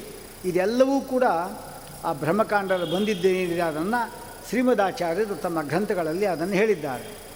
ಇನ್ನೊಂದು ಧರ್ಮಕಾಂಡ ಎಂಬುದಾಗಿ. ನಾವು ಏನೇನು ಹಬ್ಬಗಳು ಮಾಡ್ತಾ ಇದ್ದೀವಿ, ಅನಂತನ ಹಬ್ಬ ಆಗಿರಬಹುದು ಅಥವಾ ಇನ್ಯಾವುದಾದ ಗಣಪತಿ, ಎಲ್ಲ ಹಬ್ಬಗಳು ಧರ್ಮಗಳು ಅದರಲ್ಲಿದೆ ಅದು ಧರ್ಮಕಾಂಡ ಅಂತ ಕರೀತಾರೆ. ಈಗ ಮೂರು ಕಾಂಡಗಳಿರ್ತಕ್ಕಂಥದ್ದು, ನಾವೇ ಹೇಳ್ತಕ್ಕಂಥದ್ದು ಕರ್ಮಕಾಂಡ ಅಂತ ಹೇಳ್ತಾ ಇದ್ದಾರೆ. ಅದರಲ್ಲಿ ಇತ್ತೇ ತದ್ ಗಾರುಡನ್ನಾಮ ಈ ಗಾರುಡ ಪ್ರಾಣವನ್ನು ಕೇಳಿದರೆ ಪುರಾಣಂ ಭುಕ್ತಿ ಮುಕ್ತಿದಂ. ಈ ಲೋಕದಲ್ಲಿ ಭುಕ್ತಿಯನ್ನು ಕೊಡುತ್ತೆ, ಆಮೇಲೆ ಮುಂದೆ ಮುಕ್ತಿಯನ್ನು ಕೊಡುತ್ತೆ. ಕೀರ್ತಿತಂ, ಇದನ್ನು ಕೇಳಿದರೆ ಹೇಳಿದರೆ ಸಾಕು, ಪಾಪಶಮನಂ ಪಠತಾಂ ಶೃಣ್ವತಾಂ ನೃಣಾಂ ಅಂತ ಇಲ್ಲಿ ಹೇಳ್ತಾ ಇದ್ದಾರೆ. ಆದರೆ ನೈ ದತ್ತಸ್ಯ ದಾನಸ್ಯ ನಾಶೋ ಅಸ್ತಿಹ ಕದಾಚನ. ನಾವು ದಾನವನ್ನು ಮಾಡಿದ್ವಿ ಅಂದರೆ ಅದು ನಾಶ ಆಗುವುದೇ ಇಲ್ಲ. ಎಷ್ಟೋ ನನಗೆ ಅನ್ಕೊತಾ ಇದ್ದಾನೆ ಇಷ್ಟೊಂದು ಒಳ್ಳೆ ಕೆಲಸ ಮಾಡ್ತಾ ಇದ್ದೇನೆ, ಆದರೆ ನನಗೆ ದೇವ್ರು ಯಾಕೆ ಹಿಂಗೆ ಮಾಡ್ತಾ ಇದ್ದಾನಲ್ಲ ಅಂತ. ಅದು ಯಾ ಹಾಗೆಲ್ಲ ತಿಳ್ಕೊಬಾರ್ದು. ಯಾಕೆಂದರೆ ನಾವು ಎಷ್ಟೇ ದಾನ ಧರ್ಮಗಳು ಮಾಡಿದರೂ ಕೂಡ ನಾವು ಯಾವಾಗ ದಾನ ಧರ್ಮ ಮಾಡಿರ್ತೀವೋ ಆಗಲೇ ಫಲ ಬರೋದು ನಮಗೆ. ನೀವು ಬೇಗ ಬೇಗ ಹಾಕಿದ್ರೆ ಮಾಡಿದ್ರೆ ಬರೋಲ್ಲ. ಒಂದು ತೆಂಗಿನ ಗಿಡವನ್ನು ಹಾಕಿಬಿಟ್ಟು ಇವತ್ತು ಹಾಕಿ ಒಂದು ವಾರ ಬಿಟ್ಟು ನನಗೆ ಕಾಯಿಗಳು ಬಿಡಬೇಕು ಅಂದರೆ ಅದು ಬೆಳೆಯೋದು ಬೇಡವಾ ಅದು? ಹಾಗೆ ಪುಣ್ಯವು ಕೂಡ ಬೆಳಿಬೇಕು. ಅದಕ್ಕೋದ್ರೆ ಕಾಯಬೇಕಷ್ಟೆ. ಕಾಯಲಿಲ್ಲ ಅಂದರೆ ಆಗೋದಿಲ್ಲ. ಹೀಗಾಗಿ ಅಂಥದ್ದು ಬೇಕು. ಒಂದು ಸಾರಿ ಕೃಷ್ಣ ಪರಮಾತ್ಮ ನಾರಾಯಣ ಒಂದು ಅಮುಕ್ತ ಸ್ಥಾನದಲ್ಲಿ ಮಲಗಿದ್ದಾನೆ, ಗರುಡ ಬರ್ತಾನೆ, ಅವನು ಕೇಳ್ತಾನೆ, ಸ್ವಾಮಿ, ಭಕ್ತಿ ಮಾರ್ಗ ಕಥಿತ ಭಕ್ತಿಯ ಮಾರ್ಗವನ್ನು ಹಿಂದೆ ಹೇಳಿದ್ದಾನೆ ಅವನು. ಹಿಂದೆ ಭಕ್ತಿ ಮಾರ್ಗ ಹೇಳಿದ್ದಾನೆ. ಏನು ಭಕ್ತಿ ಮಾರ್ಗ ಅಂದರೆ? ಭಕ್ತಿ ಮಾರ್ಗ ಬಹುವಿಧ ಅಲ್ಲಿ ಹೇಳ್ತಾರೆ, ಅನ್ನದಾನ ಮಾಡಿದವರೇನಿದ್ದಾರೆ ಅವರು? ಸುಗ್ರಾಸ ಭೋಜನವನ್ನು ಹೊಂತಾರೆ. ನೀರನ್ನು ಕೊಟ್ಟವರು, ಹಾಲನ್ನು ಕುಡಿತಾ ಸುಖ ಪಡ್ತಾರೆ ಮಜ್ಜಿಗೆ ನೀಡಿರತಕ್ಕಂಥವರು ತಂಪಾದ ಪಾನೀಯವನ್ನು ಹೊಂತಾರೆ. ತರಕಾರಿ ದಾನ ಮಾಡಿದವರಿಗೆ ಪಾಯಸ ಅನ್ನ ಸಿಗತ್ತವರಿಗೆ. ಶಾಖದಾಹ ಪಾಯಸಂ ಭುಂಜನ್. ಅದಕ್ಕೆ ನಾವು ಈ ಶಾಖವ್ರತ ಆದ ಕೂಡಲೇ ಎಲ್ಲ ರೀತಿಯ ತರಕಾರಿಗಳನ್ನು ಕೂಡ ಬ್ರಾಹ್ಮಣಿಗೆ ದಾನ ಕೊಡೋ, ಕೊಡೋದು ಯಾಕೆ ಅಂದರೆ ಇದಕ್ಕೋಸ್ಕರವಾಗಿ. ಒಬ್ಬ ಬ್ರಾಹ್ಮಣರು ಬಂದಾಗ ಬಿಸಿ ಸೆಕೆ ಇದೆ ಕರೆಂಟ್ ಹೋಗಿದೆ. ಯಾರೊಬ್ಬರು ಒದ್ದಾಡ್ತಾ ಇದ್ದು ನಮ್ಮ ಬಟ್ಟೆಯಿಂದ ಸುಮ್ಮನೆ ಹೀಗೆ ಬೀಸಿದ್ರೆ ಸಾಕು. ಅದರ ಫಲವನ್ನು ಹೇಳಲಿಕ್ಕಾಗೋದಿಲ್ಲ ಅಂತ ಹೇಳ್ತಾರೆ. ಧರ್ಮ ಭಾರಿ ಸೂಕ್ಷ್ಮ ಇರುತ್ತೆ. ನಾವು ಸಂಪಾದನೆ ಅಂಥ ಸಂದರ್ಭಗಳು ಬಿಡಬಾರ್ದು ಅಷ್ಟೆ. ಆದ್ದರಿಂದ ಇಲ್ಲಿ ಹೇಳ್ತಾರೆ, ಗೋದಾನ ಮಾಡಿದವನಿಗೆ ಎಲ್ಲ ರೀತಿಯಾದ ಸೌಖ್ಯ ಉಂಟಾಗತ್ತೆ. ಭೂಮಿ ದಾನ, ಮನೆ ದಾನ ಮಾಡಿದವರು ಎಷ್ಟೋ ಜನ ಮನೆ ದಾನವನ್ನೇ ಮಾಡಿದ. ಮೆಡ್ರಾಸಲ್ಲಿ ಒಬ್ಬ ರವಿ ಅಂತ ಒಬ್ಬರು ಇದ್ದರು ಅವರು ಅವರಪ್ಪನ ಶ್ರಾದ್ದದಲ್ಲಿ ಅವರು ಒಬ್ಬ ಬ್ರಾಹ್ಮಣನ ಕರೆಸಿ, ಯಾರು ಬ್ರಾಹ್ಮಣ ಬೇರೆ ಯಾರಲ್ಲ, ಪರಿಚಿತರಾಗತಕ್ಕಂಥ ವ್ಯಕ್ತಿಗಳೇ, ಅವರಿಗೆ ಕರೆದವರನ್ನು ಆ ಮನೆಯಲ್ಲಿ ಒಬ್ಬ ಗಂಡ, ಹೆಂಡತಿ ಇಬ್ಬರು ಮಕ್ಕಳು ವಾಸ ಮಾಡಲಿಕ್ಕೆ ಏನೇ ಬೇಕೋ ಅಷ್ಟು ವಸ್ತುಗಳನ್ನು ಇಟ್ಟು ಅವರನ್ನು ಹೊರಗಡೆ ಕರ್ಕೊಂಡೋಗಿ ಕೂಡಿಸಿ ಅವರಿಗೆ ಸಂಕಲ್ಪ ಮಾಡಿ ಈ ಯಾವುದು ಗೃಹದಾನ ನಿಮ್ಗೆ ಕೊಡ್ತಾ ಇದ್ದೀನಿ ಕೊಟ್ಬಿಟ್ಟು ಅವರಿಗೆ ಏನೋ ಪ್ರತ್ಯಾಮ್ನಾಯವಾಗಿ ಒಂದು ಸಾವಿರ, ಹತ್ತು ಸಾವಿರ ಕೊಡ್ತಾನೆ ಅಂತ ಅವ್ರು ಅಂದ್ಕೊಂಡಿದ್ರು ಆದರೆ ಅವರು ಮನೆಯೇ ಕೊಟ್ಬಿಟ್ಟ. ತುಂಬ ಚೆನ್ನಾಗಿದೆಪ್ಪ ಮನೆ ಅಂತ ಎಲ್ಲ ಕಡೆ ನೋಡ್ಕೊಂಬರ್ತಾ ಇದ್ದಾರೆ. ಈ ಮನೆ ನಿಮಗೆ ಅಂದ್ಬಿಟ್ಟ. ಅಂದರೆ ಯಾರಾದರೂ ಕೊಳ್ಳಿಕ್ಕೆ ಮನಸ್ಸು ಬರ್ತಾ ಹೇಳಿ ನೋಡೋಣ. ಅದೆಲ್ಲ ದಾನ ಮಾಡಬೇಕಾದ ಬುದ್ಧಿ ಬರೋದು ಕೂಡ ಭಗವಂತನ ಅನುಗ್ರಹ. ಹಾಗಂತೇಳಿ ಸುಮ್ಮನೆ ಕು ಸುಮ್ಮನೆ ಕೂತ್ಕೊಂಡ್ಬಿಡ್ಬಾರ್ದು ನಾವು. ಏ, ಭಗವಂತನ ಇಚ್ಛೇದೆ ಮಾಡ್ತೀವಿ ಇಲ್ಲೇದಿಲ್ಲ ಅಂತ. ಹಾಗೆಲ್ಲ ಶಾಸ್ತ್ರವನ್ನು ಅನ್ಯಥಾ ವ್ಯಾಖ್ಯಾನ ಮಾಡಲಿಕ್ಕೆ ಹೋಗಬಾರ್ದು. ಆದ್ದರಿಂದ ಅಂಥವರೆಲ್ಲ ವಿಮಾನದಲ್ಲಿ ಕೂತ್ಕೊಂಡು ಹೋಗ್ತಾರಂತೆ. ತಾಂಬೂಲ ದಾನ ಮಾಡಿರತಕ್ಕಂಥ ವ್ಯಕ್ತಿಗಳಿಗೆ, ಹಣ್ಣು ಹೂವು ದಾನ ಮಾಡಿರತಕ್ಕಂಥ ವ್ಯಕ್ತಿಗಳಿಗೆ, ಅವರು ಯಮ ಮಾರ್ಗದಲ್ಲಿ ಹೋಗ್ತೇವಲ್ಲ. ಅದು ತೊಂಬತ್ತ ಆರು ಸಾವಿರ ಯೋಜನ. ಸಂಯಮನಿ ಅಂತ ಯಮನ ಪಟ್ಟಣಕ್ಕೆ ಹೆಸರು ಸಂಯಮನಿ ಪಟ್ಟಣ, ಅದು ತೊಂಬತ್ತಾರು ಸಾವಿರ ಯೋಜನ ಇದೆ. ಆ ತೊಂಬತ್ತಾರು ಸಾವಿರ ಯೋಜನ ದಾರಿಯಲ್ಲಿ ಹೋಗುವಾಗ ಯಮದೂತ ದಾರಿ ಉದ್ದಕ್ಕೂ ನಮಗೆ ಶಿಕ್ಷೆ ಕೊಡ್ಕೊಂಡೇ ಬರ್ತಾರೆ. ಆದರೆ ಯಾರು ಈ ಹಣ್ಣು ಹೂವು ದಾನ ಮಾಡಿರತಕ್ಕಂಥವರು ತಾಂಬೂಲ, ಅದೇನು ದೊಡ್ಡ ದೊಡ್ಡ ವಿಚಾರ ಏನಲ್ಲ. ಒಂದು ಐದು ಎಲೆ ತೆಗೆದುಕೊಂಡು ನಾವು ಒಬ್ಬ ಬ್ರಾಹ್ಮಣಿಗೆ ಒಂದು ನೂರು ರೂಪಾಯಿ ದಕ್ಷಿಣೆ ಕೊಟ್ಟರೆ ಅದು ಎಷ್ಟೋ ಕಾಪಾಡುತ್ತೆ ನಮ್ಮನ್ನು ಆದ್ದರಿಂದ ಅದು ಸಂತೋಷದಿಂದ ಯಮ ಮಾರ್ಗವನ್ನು ದಾಟುತ್ತಾರೆ ಎಂಬುದಾಗಿ ಹೇಳ್ತಾ ಇದ್ದಾರೆ. ಇನ್ನು ಗೋದಾನ ಮಾಡಿದವರಂಕೂ ವಸ್ತುತ ನಮ್ಮ ಜೀವನದಲ್ಲಿ ನಾವು ಬದುಕಿರುವಾಗ ಐದು ಗೋದಾನ ಮಾಡಬೇಕು. ರುದ್ರಧೇನು ಅಂತಿದೆ, ಋಣಧೇನು ಅಂತಿದೆ, ಋಣ. ಯಾರ್ಯಾರದೋ ಋಣವನ್ನು ನಾವು ಹೊಡ್ಕೊಂಡಿರ್ತೀವಿ ನಾವು. ಅವರ ತಂದೆ, ಅವರ ತಾಯಿಯವರದಲ್ಲಿ ಯಾರ್ಯಾರದೋ ಋಣಗಳು ನಮ್ಗೆ ಬಂದಿರುತ್ತೆ. ಋಣ ಎಂಬುದಕ್ಕಂಥದ್ದು ಈ ಜನ್ಮದಲ್ಲೇ ಮುಗಿಸಿ ಹೋಗಬೇಕು. ಇನ್ನು ಮುಂದಿನ ಜನ್ಮಕ್ಕೆ ಇಟ್ಕೋಬಾರ್ದು. ಇಷ್ಟಾದರೂ ಕೂಡ ಅಕಸ್ಮಾತ್ ಏನಾದರೂ ಋಣ ಇರ್ಬೋದು ಅಂಥೇಳಿ ಆ ವ್ಯಕ್ತಿ ಮೃತನಾದಾಗ ಸ್ಮಶಾನಕ್ಕೆ ಹೋಗಿ ನಾವು ಧರ್ಮೋದಕ ಎಂಬುದಾಗಿ ನಮ್ಮ ಪುಣ್ಯದ ಒಂದು ಭಾಗವನ್ನು ಅವನಿಗೆ ಧಾರೆಯಾದ ಕೊಡ್ತೇವೆ. ನಿನ್ನ ಋಣ ಪೂರ್ತಿ ಮುಗಿದೋಗಲಪ್ಪ ಅಂತ. ಹಾಗೆ ಇದೆಲ್ಲ ಕಾರಣಗಳಿಂದ ನಾವು ವಿಶೇಷವಾಗಿ ಗೋದಾನ ವಿಶೇಷ ಮಾಡಬೇಕು. ಗೋವಂದ್ರೆ ಏನು? ಮಾತಾ ರುದ್ರಾಣಂ. ಮಾತಾ ರುದ್ರಾಣಂ. ಏಕಾದಶ ರುದ್ರರಿಗೆ ತಾಯಿಯಂತೆ ಅದು. ದುಹಿತ ವಸೂನಾಂ. ಅಷ್ಟವಸುಗಳಿಗೆ ಮಗಳಂತೆ. ಹಾಗೆ ಸ್ವಸ ಆದಿತ್ಯಾನಾಂ ದ್ವಾದಶ ಆದಿತ್ಯರಿಗೆ ತಂಗಿಯಂತೆ ಗೋವು ಅಂದರೆ ಏಕಾದಶ ರುದ್ರರಿಗೆ ತಾಯಿ. ಮಾತಾ ರುದ್ರಾಣಂ. ದುಹಿತ ವಸೂನಾಂ. ಸ್ವಸ ಆದಿತ್ಯಾನಾಂ. ಆದ್ದರಿಂದ ಇಂತಹ ಗೋವುಗಳನ್ನು ಕೊಂದು ಹಾಕಬೇಡ್ರಪ್ಪ ಅಂತ ವೇದ ಹೇಳ್ತಾ ಇದೆ. ಮಾಗಾಂ ಅನಾಗಸ ಅನಾಗಾಂ ಅದಿತಿಂ ವಧಿಷ್ಠ ಮಾ ವಧಿಷ್ಠ ಕೊಲ್ಲಬೇಡ್ರಿ ಅಂತ ಹೇಳ್ತಾ ಇದ್ದಾರೆ. ಈ ಗಾರ್ಗ್ಯ ಎಂಬತಕ್ಕಂಥವರಿದ್ದರು ಗಾರ್ಗ್ಯ. ಗಾರ್ಗ್ಯನ ಮಕ್ಕಳು ಅವರ ಗೋವೇನಿದೆ ಅದನ್ನು ವಶಿಷ್ಠರ ಗೋವನ್ನು ಎತ್ಕೊಂಡು ಹೋದರು. ಮೇಯಿಸ್ಕೊಂಡ್ಬನ್ರಿ ಅಂತ ಹೇಳಿದ್ರೆ ಅವರು ಹೋಗಿದ್ದರು ಆದರೆ ದಾರಿಯಲ್ಲಿ ಅವರಿಗೆ ಸಿಕ್ಕಾಪಟ್ಟೆ ಹಸಿವೆ, ಶುರಾಯಿತು. ಏನೂ ಸಿಗಲಿಲ್ಲ ಅವ್ರಿಗೆ ಆಹಾರ ಪದಾರ್ಥ. ಕಡೆಗೆ ಅವರಮಾದ್ರು ಇನ್ನೇ ನಾವು ಬದುಕಬೇಕಲ್ಲ ನಾವು ಬದುಕಿರ್ತಾನೆ ಓದೋದೆಲ್ಲ ಅದಕ್ಕಾಗಿ ಈ ಗೋವನ್ನೇ ಕೊಂದುಬಿಟ್ಟು ನಾವು ತಿಂದು ಹೋಗೋಣ ಅಂತ ತೀರ್ಮಾನಕ್ಕೆ ಬಂದರು. ಗೋವನ್ನು ಕೊಲ್ಲೋದು ಎಂಬ ತೀರ್ಮಾನ ಬಂದಿದ್ದೇ ದೊಡ್ಡ ತಪ್ಪದು.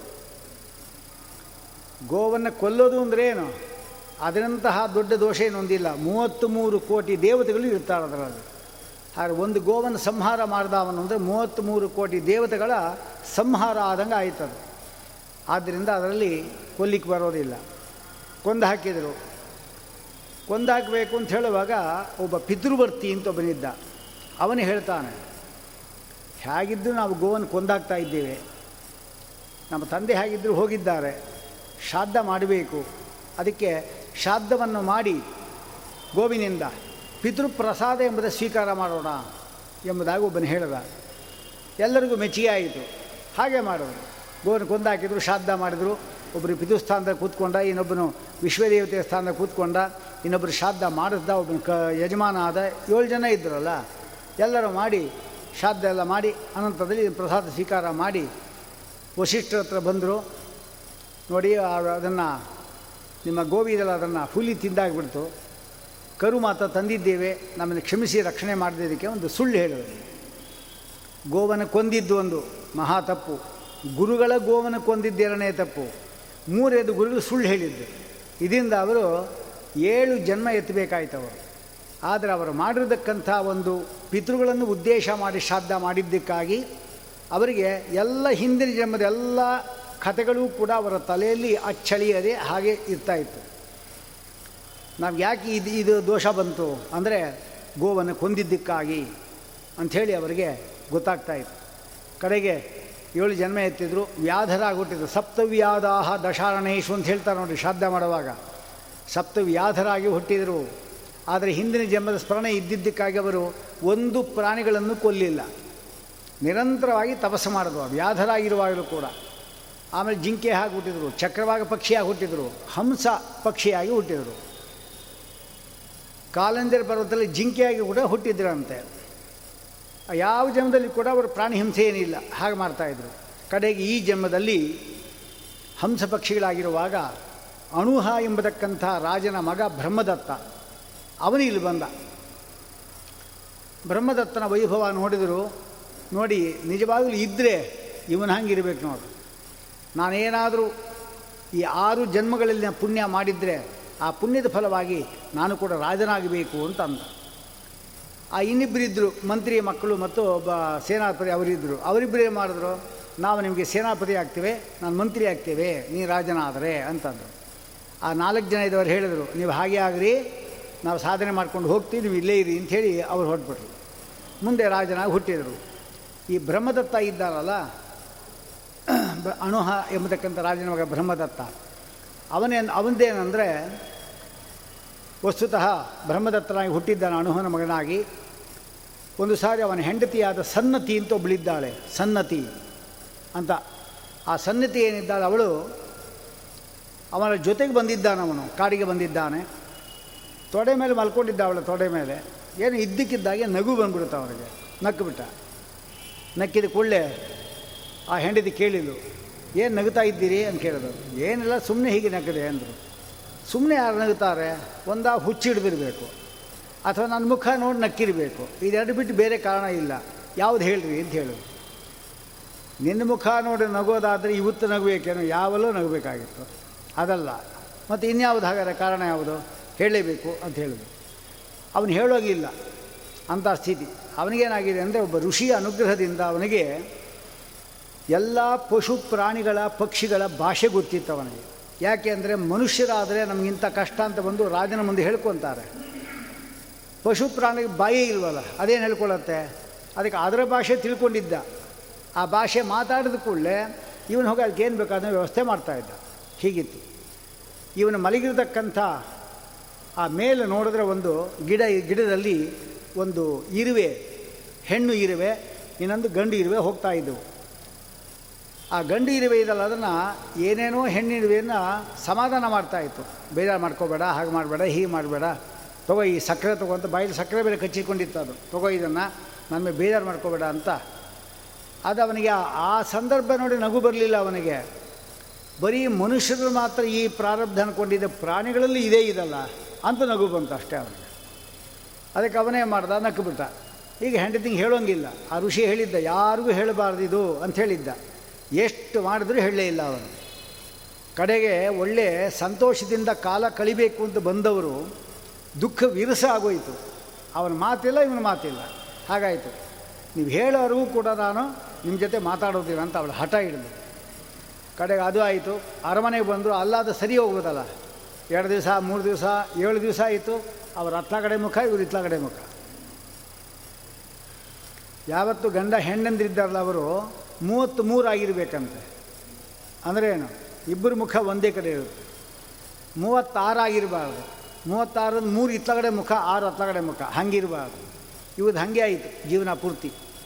ಕಡೆ ಅವನಿಗೆ ಬೇಜಾರಾಯಿತು ಅವನಿಗೆ. ಇಷ್ಟೊಂದು ಸಮಾಧಾನ ಮಾಡ್ತಾ ಇದ್ದರೂ ಕೂಡ ನೀನು ನನಗೆ ವೈಮನಸ್ಸೆ ತೋರಿಸ್ತಾನೆ ಇದೆಯಲ್ಲ ನಿನ್ನನ್ನು ಇಷ್ಟು ಮೆಚ್ಚಿಸೋದಕ್ಕಿಂತ ಪರಮಾತ್ಮನ ಮೆಚ್ಚಿಸಿದ್ರೆ ಇಷ್ಟದ ಮೋಕ್ಷ ಹೋಗ್ತಾ ಅಂತ ಹೇಳಿ ಸೀದಾ ಕಾಡಿಗೆ ಬಂದ್ಬಿಟ್ಟ. ಲಕ್ಷ್ಮೀದೇವಿ ಕೂಡ ತಪಸ್ಸು ಮಾಡ್ದ. ಪರಮಾತ್ಮ ಲಕ್ಷ್ಮೀದೇವ ಅನುಗ್ರಹ ಆಯಿತು ಪರಮಾತ್ಮ ದರ್ಶನ ಕೊಡ್ತಾ ನಿಂಗೆಲ್ಲ ಮುಂದೆ ಅನುಕೂಲ ಆಗುತ್ತೆ, ಹೋಗಿ ಅಂತ ಹೇಳ್ದ. ಇಲ್ಲಿ ಇವರು ಮೂರು ಜನ ಮಂತ್ರಿ ಮತ್ತು ಎಲ್ಲ ಇದ್ದಾರೆ. ಪರಮಾತ್ಮ ನೋಡ್ಕೊಂಡು ಬಂದ ಅಂಥೇಳಿ ಎಲ್ಲರೂ ಕೂಡ ಲಕ್ಷ ಲಕ್ಷ ಜನ ಸೇರೋಗಿದ್ದ, ತುಂಬೋಗಿದ್ದಾರೆ ಅಲ್ಲಿ. ಪರಮಾತ್ಮ ನೋಡ್ಕೊಂಡು ಬಂದವನು ರಾಜ ಅಂತ.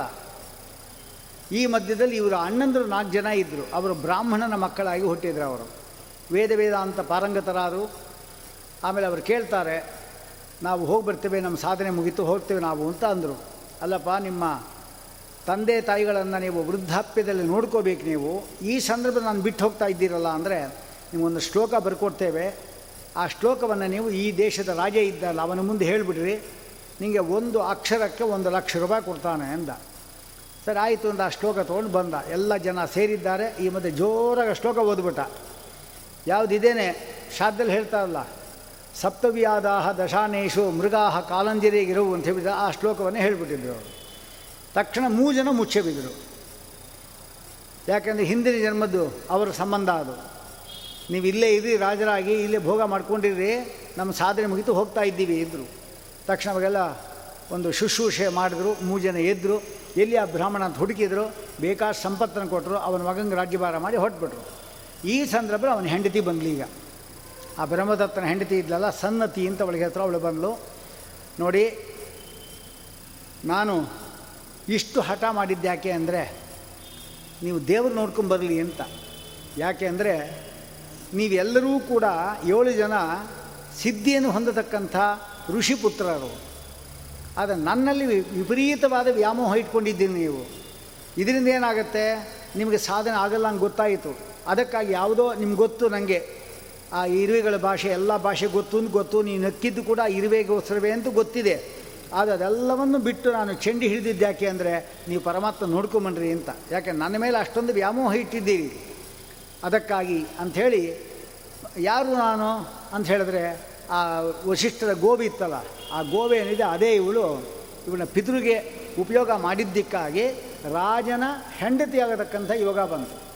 ಆ ಪಿತೃವರ್ತಿ ಅಂತಿದ್ನಲ್ಲ ಶ್ರಾದ್ದ ಮಾಡಿ ಮಾಡೋದು ಮಾಡ್ತಾ ಇದ್ದೀರಿ, ಗೋವನ್ನು ಕೊಲ್ತಾ ಇದ್ದೀರಿ, ಪಿತೃಗಳಿಗೆ ಅರ್ಪಣೆ ಮಾಡಿ, ಶ್ರಾದ್ದ ಮಾಡಿ, ಊಟ ಮಾಡಿ ಅಂತ ಹೇಳಿದ್ರಲ್ಲ, ಆ ವ್ಯಕ್ತಿಯೇ ಬ್ರಹ್ಮದತ್ತ. ಅವನ ರಾಜನಾದ, ಇವನ ರಾಜನ ಹೆಂಡತಿಯಾದ ಈಗ ಗೋವೆ ಎಂಬತಕ್ಕಂಥದ್ದು ಏನಿದೆ, ಇದು ಶ್ರಾದ್ದದ ಮಹಿಮೆ ಇದು ಅಂತ ಹೇಳ್ತಾ ಇದ್ದಾರೆ. ಹಾಗೆ ಗೋವನ, ಗೋವಿನ ಬಗ್ಗೆ ಅಷ್ಟೊಂದು ಮಾತುಗಳಾಡ್ತಾರೆ ಸಾಮಾನ್ಯವಾಗಿ ಕಸವನ್ನು ತಿನ್ನೋದದು ಹುಲ್ಲುಗಳಲ್ಲಿ ಏನಿದೆ, ಸಾರವೇ ಇರಲ್ಲ, ಒಣಗಿರತಕ್ಕಂಥ ಹುಲ್ಲುಗಳು. ಅದನ್ನು ತಿಂದರೂ ಕೂಡ ರಸವತ್ತಾದ ಪೌಷ್ಟಿಕಾಂಶಗಳಿಂದ ಕೂಡಿರತಕ್ಕಂಥ ಈ ಒಂದು ಹಾಲನ್ನು ಕೊಡ್ತಾ ಇದೆ. ಗೋಮೂತ್ರ ಮತ್ತು ಗೋಮಯ ದೇಹಕ್ಕೆ ಭಾರೀ ಶುದ್ಧ, ಅಲ್ಲದೆ ಶುದ್ಧತೆ ಉಂಟು ಮಾಡತಕ್ಕಂಥದ್ದು ಪಂಚ ಗೋದಾನಗಳನ್ನು ಹೇಳಿದ್ದಾರೆ. ಮುಮೂರ್ಷುಹು ಯಾರು ಸಾಯ್ತಾ ಇದ್ದಾನೆ ಅಂಥ ವ್ಯಕ್ತಿ ಐದು ಗೋಗಳನ್ನು ದಾನ ಕೊಡಬೇಕು. ಅದು ಬದುಕಿರುವಾಗೆ ಕೊಡೋದು, ಸತ್ತ ಮೇಲೆ ಕೊಡೋದಲ್ಲ. ಸತ್ತ ಮೇಲೆ ಮಗ ಕೊಟ್ಟರೆ ಕೊಟ್ಟ ಬಿಟ್ಟರು ಬಿಟ್ಟು ಅದಕ್ಕೆ ನಾವೇ ಕೊಟ್ಕೊಂಡಿದ್ದು ಸರಿ. ಅದಕ್ಕೆ ಮೋಕ್ಷದೇನು ಅಂತ. ನಾವು ನೇರವಾಗಿ ಮೋಕ್ಷಕ್ಕೆ ಹೋಗಬೇಕು. ಮೋಕ್ಷಕ್ಕೆ ಹೋಗಲ್ಲ, ಮೋಕ್ಷಕ್ಕೆ ಯೋಗ್ಯವಾದ ಪ್ರದೇಶದಲ್ಲಿ ಇರ್ತೇವೆ. ಪಾಪಧೇನು, ಈ ಜನ್ಮದಲ್ಲಿ ಮಾಡತಕ್ಕಂಥ ಪಾಪಗಳು ಎಷ್ಟು? ಸ್ವಲ್ಪ ಕೂತ್ಕೊಂಡು, ಸುಮ್ಮನೆ ಕೂತ್ಕೊಂಡು ಬೆಳಿಗ್ಗೆಯಿಂದ ಹಿಡಿದು ಏನೇನು ಪಾಪ ಮಾಡಿದ್ದೆ ನಾನು ಬುದ್ಧಿ ಬಂದಾಗಿಂದ ಅಂತ ಆಲೋಚನೆ ಮಾಡಬೇಕು. ಒಂದು ಬರ್ಕೊಳ್ಳಿ ನೋಡೋಣ. ಎಷ್ಟು ಪಾಪಗಳು ಮಾಡಿದ್ದೀನಿ ಅಂತ. ಆ ಪಾಪಗಳಿಗೆಲ್ಲ ಪ್ರಾಯಶ್ಚಿತ್ತ ಮಾಡ್ಕೋಬೇಕು. ಒಂದೊಂದು, ಪ್ರತಿಯೊಂದು ಪಾಪಕ್ಕೂ ಕೂಡ ಪ್ರಾಯಶ್ಚಿತ್ತ ಇದೆ. ಏನು ಮಾಡಿದರೂ ಕೂಡ ನಿಮಗೆ ಪಾಪ ಮಾಡಿದ್ದನ್ನು ಅನುಭವಿಸಲೇಬೇಕು. ಅದು ಮಾತ್ರ ಇನ್ನೊಬ್ಬರು ಕೊಳ್ಳಿಕ್ಕಿಲ್ಲ. ಒಂದ ತಪಸ್ಸು ಮಾಡಬೇಕು, ಅಥವಾ ಶಾಸ್ತ್ರದಲ್ಲಿ ಹೇಳಿರ್ತಕ್ಕಂಥ ಪ್ರಾಯಶ್ಚಿತ್ತವನ್ನು ಮಾಡ್ಕೋಬೇಕು. ಅದಾದ ಮೇಲೆ ನಿರಂತರವಾಗಿ ಹರಿ ಸಂಸ್ಮರಣಂ ಪರಂ. ಅಜಾಮಿಳ ಇದ್ದಾಗ ಅವನು ಎಂಬತ್ತೆಂಟು ವರ್ಷಗಳ ಕಾಲ ತಂದೆ ತಾಯಿಗಳನ್ನು ಬಿಟ್ಟ, ಯಾರೋ ಚಂಡಾಲಕನ್ನೇ ಅವಳು ಸಂಪರ್ಕ ಮಾಡ್ದ, ಹತ್ತು ಜನ ಮಕ್ಕಳನ್ನು ಸೃಷ್ಟಿ ಮಾಡ್ದ. ಬ್ರಾಹ್ಮಣನಾದವನು ಶೂದ್ರ ಸ್ತ್ರೀಯನ್ನು ಮದುವೆ ಮಾಡಿಕೊಂಡು ಅವಳ ಸಂಘ ಮಾಡ್ದ ಅಂದರೆ ಬ್ರಾಹ್ಮಣ್ಯ ಹೋಯಿತು. ಅವಳಲ್ಲಿ ಏನಾದವನೊಬ್ಬ ಮಗನ ಸೃಷ್ಟಿ ಮಾಡ್ದ ಅಂದರೆ ಅವರ ವಂಶವೇ ಶೂದ್ರ ವಂಶ. ಶಾಸ್ತ್ರ ಹೇಳೋದು. ಅದಕ್ಕಾಗಿ ಇದೆಲ್ಲ ಇಂದ್ರಿಯ ನಿಗ್ರಹ ಜಾಸ್ತಿ ಬೇಕಾಗತ್ತೆ. ಅದು ಮೋಕ್ಷದೇನು ಪಾಪದೇನು ವೈತರಣಿದೇನು ಅಂತ. ವೈತರಣಿ ಅಂದರೆ ಸುಮಾರು ಮೂರು ಸಾವಿರ ಕಿಲೋಮೀಟರ್ ಇರುತ್ತೆ. ಮೂರು ಸಾವಿರ ಕಿಲೋಮೀಟರ್ ಅದು ವೈತರಣೆ. ಅದು ಈ ಪಾಪಿ ಬಂದ ಕೂಡಲೇ ಅದು ಅದರಲ್ಲೇ ನೀರಿಲ್ಲ. ರಕ್ತ, ಮಾಂಸಗಳು, ಕೀವು, ಕೂದಲುಗಳು, ಎಲುಬುಗಳು ಇಂಥದ್ದೇ ಇರೋದು. ಆ ಆ ಸರೋವರದ ದಂಡೆಯಲ್ಲಿ ನಾನಾ ವಿಧವಾದಕ್ಕಂಥ ಚೂಪಾದ ಕೊಕ್ಕುಗಳೆಲ್ಲ ಹದ್ದುಗಳು, ನಾಯಿಗಳು, ಮೊಸಳೆಗಳು ಇಂಥದ್ದೆಲ್ಲ ಇರುತ್ತೆ. ಈ ವ್ಯಕ್ತಿ ಬಂದ ಕೂಡಲೇ ಅವನು ಗೋದಾನ ಮಾಡಿದ್ದ ಅಂತ ಹೇಳಿದ್ರೆ ಇವನನ್ನು ದಾಟಿಸತ್ತೆ. ಈ ಗೋವೆ ದೋಣಿಯಾಗತ್ತೆ. ಅದಕ್ಕೆ ಧೇನುಕೆ ಮಾಂ ಪ್ರದೀಕ್ಷಸ್ವ. ನೀನು ಗೋದಾನ ಕೊಡ್ತಾ ಇದ್ದೆ ಅದು ಐದೂವರೆ ತಿಂಗಳಲ್ಲಿ ಮಾಡೋದು. ಗೋದಾನ ಮಾಡ್ತಾ ಐದೂರು ತಿಂಗಳಲ್ಲಿ ಅದು. ಯಾಕೆ ಐದೂರು ತಿಂಗಳು ಸರಿಯಾಗಿ ಅವನು ಆ ವೈತರಣಿ ಹೆತ್ರ ಬರ್ತಾನೆ. ಆಗ ಯಮದೂತರು ಹೇಳ್ತಾರೆ, ಏನಪ್ಪ? ಗೋದಾನ ಏನಾರು ಮಾಡಿದ್ಯಾ ಅಂತ ಕೇಳ್ತಾರೆ. ಆಗ ಅವನು ಅನ್ಕೊತಾನೆ, ಬೇಕಾದಷ್ಟು ದುಡ್ಡಿತ್ತು, ಎಲ್ಲ ಬ್ಯಾಂಕ್ನಲ್ಲಿ ಇಟ್ಟು ವಾಪಸ್ ಖಾಲಿ ಕೈಲಿ ಬಂದೆ. ದುಡ್ಡಿಗೆ ಯಾವತ್ತು ಕೂಡ ಮೂರು ಗತಿ. ಒಂದು ತಾನು ತಿನ್ನೋದು, ಇನ್ನೊಂದು ದಾನ ಮಾಡೋದು, ಇನ್ನೊಂದು ನಾಶ. ಯಾರು ದಾನವನ್ನು ಮಾಡಿಲ್ಲ, ತಾನೂ ತಿನ್ನಲಿಲ್ಲ ಅಂದರೆ ಅವನಿಗೆ ಮೂರನೇ ಗತಿ. ಎಷ್ಟೋ ಜನ ನೋಡಿದ್ವಲ್ಲ ಇತಿಹಾಸದಲ್ಲಿ.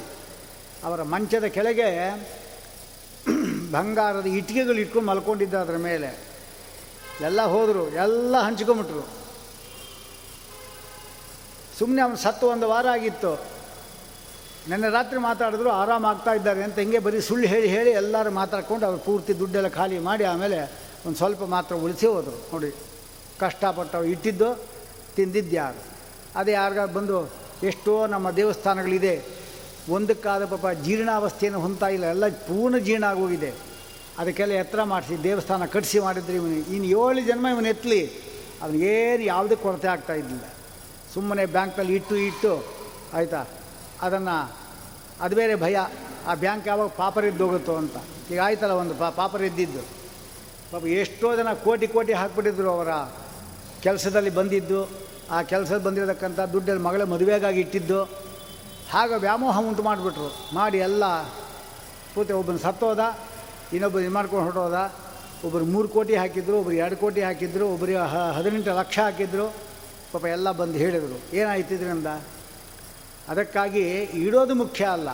ಆ ಇರುವ ದುಡ್ಡು ಏನಿದೆ ಅದನ್ನು ದಾನ ಧರ್ಮಗಳು ಉಪಯೋಗ ಅಷ್ಟು ದಾನ ಮಾಡಿಬಿಡಬಾರ್ದು ಆಮೇಲೆ ನಾವು ಭಿಕ್ಷಾಪಾತ್ರೆ ಎತ್ತಬೇಕಾಗತ್ತೆ. ಹಾಗೆ ಹೇಳೋದಿಲ್ಲ ಶಾಸ್ತ್ರ. ಒಂದು ಭಾಗ ದಾನ ಮಾಡಿರಿ ಅಂತ ಹೇಳೋದು. ಇದೆಲ್ಲ ಪರಲೋಕಕ್ಕೆ ಅನುಕೂಲ. ಇದು ವೈತರಣಿದೇನು ಅಂತ. ಉತ್ಕ್ರಾಂತಿದೇನು ಅಂತ. ಸಾಯೋವಾಗ ನಮ್ಗೆ ಗೊತ್ತಾಗೋದಿಲ್ಲ. ಯಾಕೆ ಈ ದೇಹಕ್ಕೆ ಮತ್ತು ಆತ್ಮನಿಗೆ ವಿಶೇಷವಾದ ಅಭಿಮಾನ ಇರೋದರಿಂದ ಈ ದೇಹ ಬಿಟ್ಟು ಹೋಗುವಾಗ ಆತ್ಮ ಒಂದು ಶತವೃಶ್ಚಿಕದಷ್ಟೇನ ಸಮಮಾಹು ಯುಧಿಷ್ಠಿರ. ಶತವೃಶ್ಚಿಕ ನೂರು ಚೇಳುಗಳು ಒಂದೇ ಸಾರಿ ಕುಟುಕಿದರೆ ಎಷ್ಟು ದುಃಖವೋ ಅಷ್ಟು ದುಃಖ ಆಗುತ್ತೆ ನಮಗೆ ಈ ಶರೀರವನ್ನು ಬಿಟ್ಟು ಹೋಗಲಿಕ್ಕೆ. ಅದಕ್ಕೋಸ್ಕರವಾಗಿ ಪ್ರಾಣ ಉತ್ಕ್ರಾಂತಿ ಸುಖವಾಗಿ ಆಗಬೇಕು. ಅದಕ್ಕಾಗಿ ಉತ್ಕ್ರಾಂತಿದೇನು ಅಂತ ಒಂದು ಕೊಡ್ತಾ ಇದ್ದಾರೆ. ಹೀಗೆ ಇದೆಲ್ಲ ಮೋಕ್ಷದೇನು ಪಾಪದೇನು ವೈತ ಋಣಧೇನು ಅಂತಿದೆ ಇನ್ನೊಂದು. ಯಾವುದ್ಯಾವುದೋ ಋಣ ಮಾಡಿರ್ತೇವೆ, ತೊಗೊಂಡಿರ್ತೇವೆ, ಅದೆಲ್ಲ ಮುಗಿ ಗೋದಾನ ಕೊಟ್ಟರೆ ಅದೆಲ್ಲ ಹೋಗುತ್ತೆ. ಈಗ ಗೋದಾನ ಮಾಡಿದವರಿಗೆ ಯಾವತ್ತೂ ಕೂಡ ಯಾವುದೇ ರೀತಿಯಾದ ತೊಂದರೆ ಆಗುವುದಿಲ್ಲ ಅಂತೇಳಿ ಹೇಳ್ತಾ ಇದ್ದಾರೆ. ಇಲ್ಲಿ ಮುಖ್ಯವಾಗಿ ನಾವು ಮಾಡಬೇಕಾಗಿದ್ದು ಯಾವುದು ಅಂದರೆ ಸುಗಮಂ ಭಗವನ್ನಾಮ ಜಿಹ್ವಾಚ ವಶವರ್ತಿನಿ ತಥಾಪಿ ನರಕಂ ಯಾಂತಿ ದಿಗ್ ದಿಗಸ್ತು ನ- ನರಾಧಮಾನ್ ಅಂತ ಯಮಧರ್ಮ ಹೇಳ್ತಾನೆ. ನಮ್ಮ ನಾಲಿಗೆ ಇನ್ನೂ ಬಿದ್ದೋಗಿಲ್ಲ, ಇದೆ. ನಾರಾಯಣ, ಯಾವ ಕಠಿಣ ಅಕ್ಷರಗಳೂ ಇಲ್ಲ. ನಿಂತರೆ, ಕೂತ್ರೆ, ಎದ್ರೆ ಹೋಗುವಾಗ ಯಾವುದ್ಯಾವುದೋ ಮಾತಾಡ್ತಾ ಇರ್ತಾರೆ ಏನೇನೋ ಮಾತಾಡ್ತಾರೆ. ಅವರು ಸುಮ್ಮನೆ ಮಲಗಿರುವಾಗ ಮಾತ್ರ ಅವರ ಬಾಯಿ ಸುಮ್ಮನೆ ಇರುತ್ತೆ ಅಂತ ನಾವು ಅಂದ್ಕೊಂಡಿದ್ದೇವೆ ಅಷ್ಟೇ. ಆಗಲೂ ಏನೋ ಮಾತಾಡ್ತಾರೆ. ಅಂದರೆ ಮಾತಾಡೋದು ತಪ್ಪು ಅಂತ ಹೇಳೋದಿಲ್ಲ. ಈ ಏಕಾದಶಿ ದಿವಸ ನಾವು ಮಾತೇ ಆಡಬಾರ್ದು. ಏಕಾದಶಿ ದಿವಸ ಮೌನ ವಹಿಸಬೇಕು. ಬರೀ ಪಾಠ ಪ್ರವಚನಗಳು, ದೇವರ ನಾಮ ಭಜನೆ, ಸ್ತೋತ್ರ ಇದು ಬಿಟ್ಟರೆ ಏಕಾದಶಿ ಇದಿಲ್ಲ. ಒಂದೊಂದು ದಿವಸವಾದ ಕೂಡ ಮೌನ ಮಾಡಬೇಕು ನಾವು. ಆ ಮೌನ ಯಾವಾಗ? ಬಾಯಿ ಬಿದ್ದೋದ್ರೆ ಮೌನ ಅಷ್ಟೆ. ಅದರವರೆಗೂ ನಾವು ಮೌನ ಮಾಡೋದೇ ಇಲ್ಲ. ಸುಗಮಂ ಭಗವನ್ನಾಮ ಭಗವಂತನ ನಾಮಗಳೆಲ್ಲ ಸುಲಭವಾಗಿದೆ, ನಾಲಿಗೆ ವಶವಾಗಿದೆ. ಆದರೂ ಈ ನರಕಕ್ಕೆ ಬಂದು ಬೀಳ್ತಾ ಇದ್ದಾರೆ ಈ ಮನುಷ್ಯರು ಅಂಥವರಿವರು ಅಂತ ಅವರಿಗೆ ಧಿಕ್ಕಾರ ಇರಲಿ ಅಂತ ಹೇಳ್ತಾ ಇದ್ದಾನೆ. ಯಾಕೆಂದರೆ ದಾರಿಲಿ ಹೋಗುವ ನಮ್ಗೆ ಗೊತ್ತಾಗೋದಿಲ್ಲ. ದಾರಿಲಿ ಹೋಗ್ತಾರ ಹರಿಯ ನಾಮಕ್ಕೆ ಯಾವತ್ತೂ ಕೂಡ ಮೈಲಿಗೆ ಎಂಬುದಿಲ್ಲ ಏ, ನಾ ಮೈಲಿಗೆ ಇದ್ದೀನಿ ನಾ ಹೇಳಲ್ಲ ಅಂತ ಹೇಳೋಗಿಲ್ಲ. ಎದ್ದು ಕೂಡಲೇ ಹಾಸಿಗೆಲ್ಲೇ ಹೇಳ್ಬೋದು. ಕೂತ್ಕೊಂಡೇನೆ. ಹೇಳಬೇಕಾದ್ರೆ ಬೆಳಿಗ್ಗೆ ಕೂತ್ಕೊಂಡು ಎಲ್ಲ ದೇವರ ಧ್ಯಾನಗಳೆಲ್ಲ ಮಾಡಿ, ಅನಂತದಲ್ಲಿ ಅದಕ್ಕೆಲ್ಲ ಇದೆ ಬೆಳಿಗ್ಗೆ ಮಾಡ್ತಕ್ಕಂಥದ್ದು. ಗಜೇಂದ್ರ ಮೋಕ್ಷ ಇದೆ, ಅದು ಹೇಳ್ಕೋಬೇಕು. ಆಮೇಲೆ ಸಂಚಿಂತೆಯೇದ್ ಭಗವತ ಶರಣಾರವಿಂದಂ. ಕಪಿಲ ಗೀತೆಯಲ್ಲಿ ಬರ್ತಕ್ಕಂಥದ್ದಿದೆ, ಅದನ್ನು ಹೇಮಾದ್ರಿ ಶಿಖರಾಕಾರಂ ಶುದ್ಧ ಸ್ಫಟಿಕ ಸನ್ನಿಭಂ. ಏನು ಮಂತ್ರಗಳು ಬರ್ತಾ ಹೇಳ್ಕೊಳ್ಳಿ. ನಿನ್ನೆಯಿಂದ ಹಿಡಿದು ಇವತ್ತು ಬೆಳಿಗ್ಗೆವರೆಗೂ ನೀವು ನಮ್ಮ ರಕ್ಷಣೆ ಮಾಡಿದ್ದು ಸ್ವಾಮಿ. ಇವತ್ತು ಬೆಳಿಗ್ಗೆಯಿಂದ ಹಿಡಿದು ನಾಳೆ ಬೆಳಿಗ್ಗೆಯೂ ರಕ್ಷಣೆ ಮಾಡಕ್ಕಂಥ ಭಾರ ನಿಂದು ಅಂತ ಅವನಿಗೆ ಅರ್ಪಣೆ ಮಾಡಿದರೆ ಮಿಕ್ಕಿದ್ದೆಲ್ಲ ಅವ ನೋಡ್ಕೊತಾನೆ. ಅದಕ್ಕೆ ಸುಗಮಂ ಭಗವನ್ನಾಮ ಮಲಮೂತ್ರ ವಿಸರ್ಜನೆ ಹೋಗಿದ್ದೇವೆ. ಅಲ್ಲೇ ಪ್ರಾಣ ಹೋದರೆ ಏನು ಮಾಡ್ತೀವಿ ಅದಕ್ಕೆ ಅಲ್ಲಿ ನಾರಾಯಣ, ಕೃಷ್ಣ, ಗೋವಿಂದ, ಅದು ಹೇಳ್ತಾ ಇರ್ಬೇಕು ಅಲ್ಲಿ ಕೂಡ. ಆದರೆ ವಾಯುದೇವರದು, ಆಮೇಲೆ ಋಷಿಗಳದು, ಮುನಿಗಳದು ಆ ಮಲಮೂತ್ರ ವಿಸರ್ಜನೆ ಮಾಡೋ ಮಾಡಬಾರ್ದು. ಯಾಕೆಂದರೆ ನಾಶೌಚಂ ಕೀರ್ತನೆ ತಸ್ಯ ಸದಾ ಶುದ್ಧಿ ವಿದಾಯಿನಃ. ಯಾವಾಗಲೂ ನಮಗೆ ಶುದ್ಧಿ ಉಂಟು ಮಾಡೋದು ಪರಮಾತ್ಮನ ನಾಮಧೇಯ, ನಾಮಗಳು. ಆ ನಾಮವನ್ನು ಹೇಳಬೇಕು. ಯಜ್ಞ ಮಾಡತಕ್ಕಂಥದ್ದು, ವ್ರತಗಳು ಮಾಡೋದು, ತಪೋ, ದಾನಂ ಸಾಂಗಂನೈವ ಕಲವುಯುಗೆ ಇದು ಯಾವುದು ಕೂಡ ಸಾಂಗ ಅಲ್ಲ.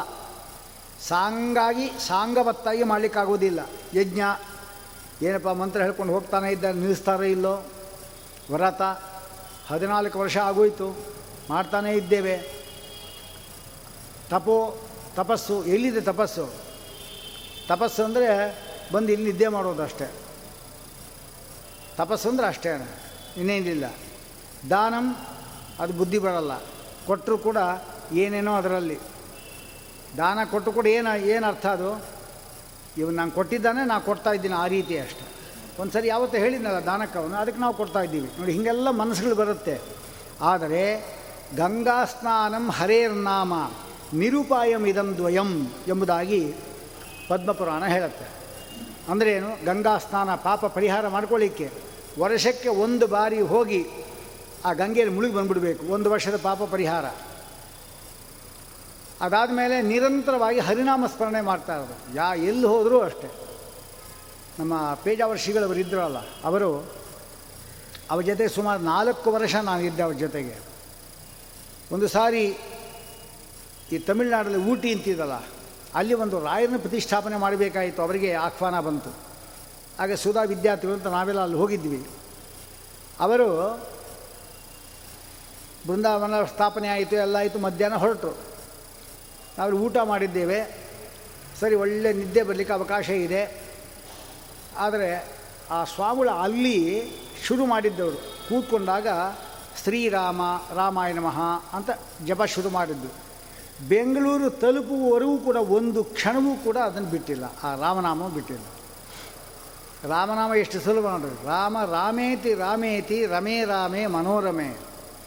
ಸಹಸ್ರನಾಮ ತುಲ್ಯ ಮೂರು ಬಾರಿ ರಾಮಾಯಣ ಮಹಾ ರಾಮಾಯಣ ಮಹಾ ರಾಮಾಯಣ ಮಹಾ ಅಂದರೆ ವಿಷ್ಣು ಸಹಸ್ರನಾಮ ಫಲ ಬಂತು. ಅಂದರೆ ಇಷ್ಟು ಸುಲಭವಾಗಿದೆ ಅಂತ ಅರ್ಥ ಮಾಡ್ಕೋಬೇಕು. ಅದಕ್ಕೆ ಆ ಪರಮಾತ್ಮನ ನಾಮವನ್ನು ಯಾವಾಗಲೂ ಹೇಳ್ತಾ ಇದ್ದರೆ ಕಲಿಯುಗದಲ್ಲಿ ಹರಿ ನಾಮವನ್ನೆನೆದರೆ ಕುಲ ಕೋಟಿಗಳು ಉದ್ಧಾರ, ಇವನು ಮಾತ್ರವಲ್ಲ, ಕೋಟಿ ಕುಲಗಳು ಉದ್ಧಾರ ಆಗುತ್ತೆ ಅಂತ ಹೇಳ್ತಾ ಇದ್ದಾರೆ. ಅದಕ್ಕೆ ಅದನ್ನು ಮಾಡಬೇಕು ಅಂತ ಹೇಳ್ತಾ ಇದ್ದಾರೆ. ರಾಮಂ ಸ್ಮೃತ್ವ ಮಹಾಭಾಗಂ ಪಾಪಿನೋಪಿ ಪರಂಪರಂ ಪ್ರಾಪ್ನೇಹು ಪಾಪಿಗಳೂ ಕೂಡ ಒಳ್ಳೆಯ ಸ್ಥಾನ ಪಡ್ಕೊಂಡಿದ್ದಾರೆ. ಯಾಕೆಂದರೆ ಹರಿಭಕ್ತಿ ಎಂಬತಕ್ಕಂಥ ಕುಟಾರದಿಂದ ಈ ಒಂದು ಕತ್ತರಿಸಿ ಗಿಡವನ್ನು ಕತ್ತರಿಸಿ ಸುಖಿಯಾಗಿರಬೇಕು ಅಂತ ಅಲ್ಲಿ ಹೇಳ್ತಾ ಇದ್ದಾರೆ. ಹರಿನಾಮ್ನಿ ಸ್ಥಿತೇ ಲೋಕೆ ಸಂಸಾರೇ ಪರಿವರ್ತತೆ. ಹರಿನಾಮ ಇರುವಾಗ ಇನ್ನೂ ಸಂಸಾರ ತೊಳಾಡ್ತಾ ಇದ್ದಾರಲ್ಲಪ್ಪ, ಏನು ಹೇಳಬೇಕು ಇವರಿಗೆ ಅಂತ ಯಾರು ಹರಿನಾಮವನ್ನು ಬಿಟ್ಟು ಬೇರೆ ನಾಮವನ್ನು ಹೇಳ್ತಾರೆ ಅವರು ನಿಜವಾದ ಗೋವಿನ ಹಾಲು ಇರುವಾಗ ಈ ಎಕ್ಕದ ಗಿಡದ ಹಾಲಿದಲ್ಲ ಅದನ್ನು ಸ್ವೀಕಾರ ಮಾಡಿದಂತೆ ಅಂತ ಹೇಳ್ತಾರೆ. ಅರ್ಕ ಕ್ಷೀರಂ ಸಮಾರ್ಗತಿ. ಅದಕ್ಕಾಗಿ ನಾವು ಈ ಪರಮಾತ್ಮನ ನಾಮವನ್ನು ಹೇಳ್ತಾ ಇರಬೇಕು. ಪರಮಾತ್ಮ ಅವನು ಹೇಳ್ತಾ ಇದ್ದಾನೆ, ಯಾರು ಪಾಪ ಮಾರ್ಗ ಅಂತ ಏನಿದೆ, ಯಮಧರ್ಮನ ಮಾರ್ಗ, ಅದಕ್ಕೆ ಹೋಗ್ತಾರೆ, ಅದನ್ನು ಹೇಳ್ತೀನಿ ಕೇಳು ಅಂತ ಹೇಳ್ತಾನೆ. ಏ ಹಿ ಪಾಪರತಾಹ. ಎಷ್ಟೋ ನೋಡ್ತಾ ಇರ್ತೀವಿ. ಒಂದು ಧರ್ಮ ಬುದ್ಧಿ ಇಲ್ಲ. ಅಂದ್ರೇನು ಅವರಿಗೇನು ಅನ್ಯಾಯ ಮಾಡೋದು? ಅಥವಾ ಇನ್ನೊಬ್ಬರಿಗೆ ಅನ್ಯಾಯ ಮಾಡೋದು? ಅವ್ರ ವಸ್ತು ಅಪಹಾರ ಮಾಡೋದು? ಅವರನ್ನು ಬೈಯೋದು? ಅವ್ರ ಜೊತೆ ಜಗಳ? ಇಂಥದ್ದೇ ಮಾಡ್ತಾ ಇದು ಪಾಪರತರು. ದಯಾಧರ್ಮ ವಿವರ್ಜಿತ ಒಂದು ಪ್ರಾಣಿ ಮೇಲೂ ಕೂಡ ದಯ ಇಲ್ಲ, ಧರ್ಮ ಇಲ್ಲ. ಯಾರೋ ಒಬ್ಬ ವ್ಯಕ್ತಿಗಳು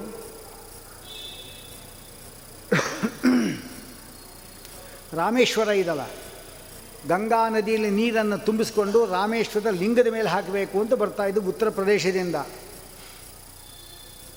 ಅವರಿಗೆ ಮರುಭೂಮಿ ಬರುತ್ತಲ್ಲಿ ರಾಜಸ್ಥಾನದತ್ತ ಬರಬೇಕಾಯ್ತು ಅವರು. ಮರುಭೂಮಿ ಮೇಲೆ ಬರಬೇಕು. ಎಲ್ಲರೂ ಒಂದು ತಮಗೆ ನೀರು ಹಿಡ್ಕೊಂಡು ಬರ್ತಾ ಇದ್ದಾರೆ. ಸುಮಾರು ಹದಿನೈದು, ಇಪ್ಪತ್ತು ಜನ ಇದ್ದಾರೆ.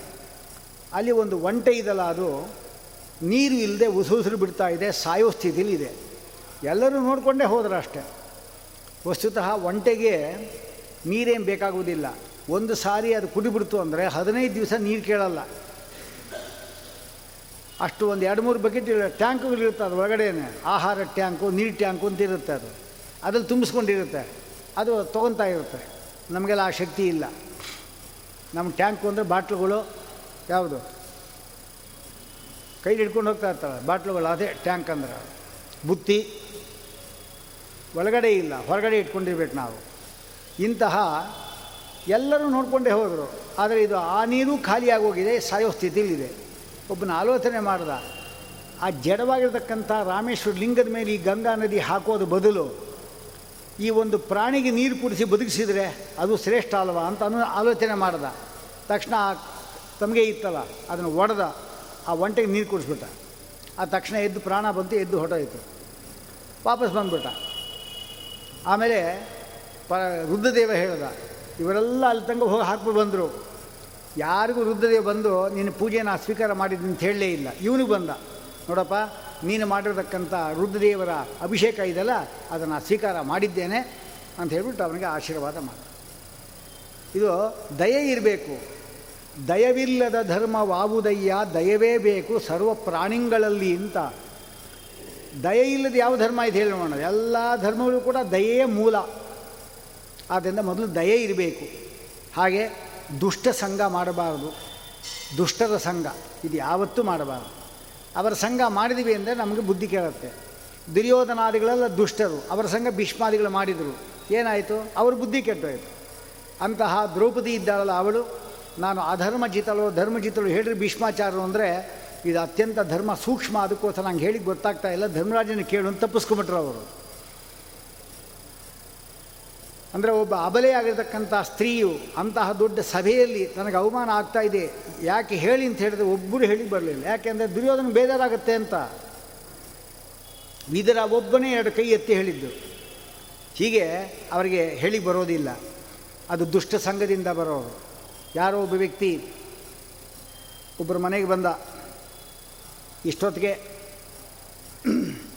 ಬಂದು ಹೇಳ್ತಾರೆ, ನಾನು ಪಕ್ಕದ ಊರಿಗೆ ಹೋಗ್ತಾ ಇದ್ದೇನೆ, ನನಗೆ ಸ್ವಲ್ಪ ಜಾಗ ಬೇಕಷ್ಟೇ, ಇನ್ನೇನು ಬೇಡ ನನಗೆ ಸ್ವಲ್ಪ ಒಂದು ಜಾಗ ಕೊಟ್ಟರೆ ಬೆಳಿಗ್ಗೆ ಎದ್ದು ಹೊರಟೋಗ್ತೇನೆ ಎಂದ. ಯಾರಿಲ್ಲಪ್ಪ, ದೊಡ್ಡ ಮನೆ ಇದೆ ಬಾ, ಎಲ್ಲಿ ಬೇಕೋ ಅಲ್ಲಿ ಮಲ್ಕೋ ಬಾ ಅಂದ. ತುಂಬ ಉಪಕಾರ ಆಯಿತು ಆ ಮನೆ ಸೇರಿಕೊಂಡ. ಅವನು ಒಳ್ಳೆಯವನೇ ಅವನು, ಬಂದವನು. ಆ ಮನೆ ಯಜಮಾನ ಊಟ ಮಾಡುವಾಗ, ಒಂಬತ್ತು ಗಂಟೆ ಅಷ್ಟು ಊಟ ಮಾಡುವಾಗ, ಬಾಪ, ಊಟ ಮಾಡಿಬಿಂತಿ ಅಂದ. ನಿಮ್ಗೆ ಯಾಕೆ ತೊಂದರೆ ಅಂದ? ಇವ ನಮಗೇನು ತೊಂದರೆ? ಬಾ, ಊಟ ಮಾಡುವ, ನಾವು ಒಬ್ಬನೇ ಇರೋದು ಅಂದ. ಅವನು ಊಟ ಮಾಡ್ದ. ಬೆಳಿಗ್ಗೆ ಅವನು ಒಳ್ಳೆ ಗೊರಕೆ ಹೊಡಿತಾ ಇದ್ದ, ನಾಲ್ಕು ಗಂಟೆಗೆ ಇದ್ದ ಬೇರೆ ಊರಿಗೆ ಹೋಗ್ಬೇಕು ಇವನು. ಮುಖ ಪ್ರಕ್ಷಾಲನ ಮಾಡಿ ಹೋಗೋಣ ಅಂತ ಬಚ್ಚನ ಮನೆಗೆ ಹೋದ. ಎಲ್ಲ ಒಳ್ಳೊಳ್ಳೆ ಗೋವುಗಳು, ಹಾಲು ಕೊಡತಕ್ಕಂಥ ಗೋವುಗಳೆಲ್ಲ ಸಾಲು ಸಾಲು ಸಾಲು ತುಂಬಿಟ್ಟಿದ್ರಲ್ಲಿ ತಕ್ಷಣ ಏನು ಮಾಡ್ದ? ಎರಡು ಜೊತೆ ಗೋನ್ ಹೊಡ್ಕೊಂಡು ಹೊಟ್ಟೋದ ಬಂದವನು. ನಾಲ್ಕು ಗಂಟೆ ನಡೆದು ಎಂಟು ಗಂಟೆಗೆ ಅವನ ಊರ ಹತ್ರ ಬರ್ತಾ ಇದ್ದಾನೆ. ತಕ್ಷಣ ನಿಜವಾದ ಬುದ್ಧಿ ಬಂತ ಅವನು ಪಾಪ ನೀ ಯಾರು ಅಂತ ಕೇಳಿಲ್ಲ. ನಂಗೆ ಜಾಗ ಕೊಟ್ಟು ಊಟ ಹಾಕಿದ. ನಾನು ಹೀಗೆ ಮಾಡೋದ? ತಪ್ಪಲ್ವಾ ಅಂತ ವಾಪಸ್ ಕೊಡೋಣ ಅಂತ ಪುನಃ ವಾಪಸ್ ಬಂದ. ಸರಿಯಾಗಿ? ಹನ್ನೆರಡು ಗಂಟೆಗೆ ಇಲ್ಲಿ ಬಂದ. ಊಟ ಸಮಯ. ಏನಪ್ಪ, ಬಂದು? ಅಂತ ಕೇಳಿದ. ನಿಮ್ಗೆ ಅನ್ಯಾಯ ಮಾಡಿಬಿಟ್ನಲ್ಲ ನಾನು. ಏನು ಮಾಡ್ತೀಪ್ಪ ಅನ್ಯಾಯ? ಅಂತ ಕೇಳಿದೆ. ನೋಡ್ರಿ ಗೋನ್ ಹೊಡ್ಕೊಂಡು ಹೊಟ್ಟೋದೆ ಅಷ್ಟೇ ತಾನೇ. ಅದೇ ನಾನು ದುಡ್ಡು ಕೊಟ್ಟು ತಂದಿದ್ರೆ ತಾನೇ ಅದು. ನಾನು ಕದ್ದಿದ್ದೆ. ನೀ ಕದ್ಕೊಂಡು ಹೋಗಿದ್ದು, ಹೋಗಲಿ ಬಿಡಿ, ಏನು ಪರವಾಗಿಲ್ಲ ಅಂದ. ಹೇಗಿದ್ದು ಬಂದಿದ್ದೆಲ್ಲ ಊಟ ಮಾಡು ಅಂದ. ಒಂದು ರಾತ್ರಿ ಊಟ ಮಾಡಿದಕ್ಕೆ ಈ ಕಳ್ಳು ಬುದ್ಧಿ ಬಂತು. ಇನ್ನು ಇನ್ನೊಂದು ಊಟ ಮಾಡಿದೆ ಅಂದ್ರೆ ಇನ್ನು ಅಣ್ಣನ ತಮ್ಮನ ಹೋಗ್ತೀನಿ ಅಂತಂದ. ಏನು? ಆ ದುಷ್ಟದ ಸಂಪರ್ಕ ಮಾಡಿ ಹಿಂಗಾಗೋದು. ಮಂಥರೇ ಇದ್ಲಲ್ಲ, ಅವಳ ಸಂಪರ್ಕದಿಂದಲೇ ಕೈ ಕೈ ಬುದ್ಧಿ ಕೆಟ್ಟೋಗಿದ್ದು.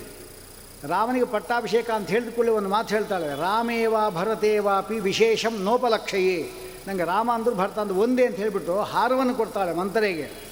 ಆದರೆ ಅವಳ ದುರ್ಬೋಧನೆಯಿಂದಾಗಿ ಅವಳು ಬುದ್ಧಿ ಕೆಟ್ಟೋಗುತ್ತೆ. ಅದಕ್ಕೆ ದುಷ್ಟರ ಸಂಸರ್ಗ ಮಾಡೋರಿಗೆಲ್ಲ ತುಂಬ ಕಷ್ಟ ಇರುತ್ತೆ. ಸಚ್ಚಾಸ್ತ್ರ ಸತ್ಸಂಗತಿ ಪರಾಮುಖಾಹ ಅಂತ ಹೇಳ್ತಾ ಇದ್ದಾರೆ. ಆತ್ಮಸಂಭಾವಿತಾ ಏನು ತನ್ನನ್ನೇ ಹೋಳ್ಕೊತಾ ಇರ್ತಾರೆ. ಆಮೇಲೆ ಧನವಾನ ಮದಾನ್ವಿತಾಹ. ನನಗೇನು ಯಾರಿಂದ ಏನಾಗಬೇಕಾಗಿಲ್ಲ. ಆಯಿತಾ? ನಮ್ಗೆ ಯಾರಿಂದ ಏನು ಬೇಕಾ? ಇನ್ನು ನನ್ನಿಂದ ಯಾರಾದರೂ ಆಗಬೇಕಷ್ಟೇ, ಈ ಮಾತುಗಳು ಹೇಳ್ತಾ ಇರ್ತಾರೆ. ಇದೆಲ್ಲ ದೇ ಪರಮಾತ್ಮ ಸಂಪತ್ತು ಕೊಟ್ಟು ಪರೀಕ್ಷೆ ಮಾಡ್ತಾನೆ.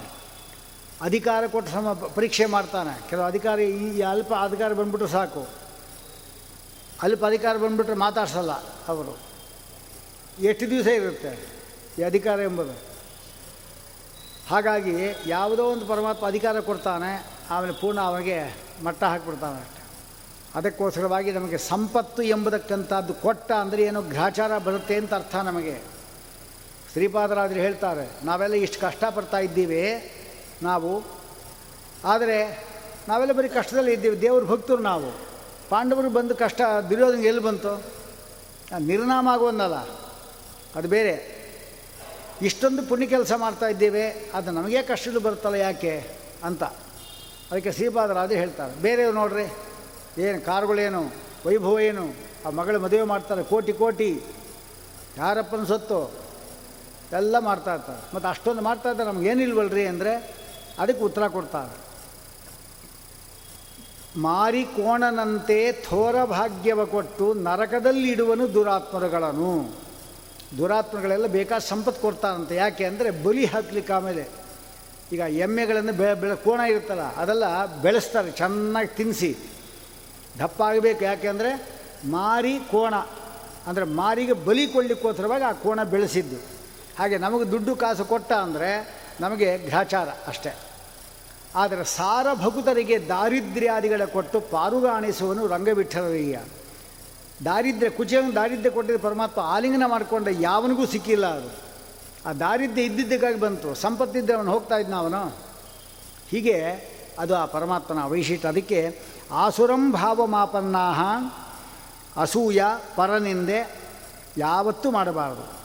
ದಂಬಾಚಾರ ಅಹಂಕಾರ, ನೈಷ್ಠುರ್ಯ ಇದೆಲ್ಲವನ್ನು ಕೂಡ ನಾವು ಬಿಡಬೇಕು ಅಂತ ಹೇಳ್ತಾ ಇದ್ದಾರೆ.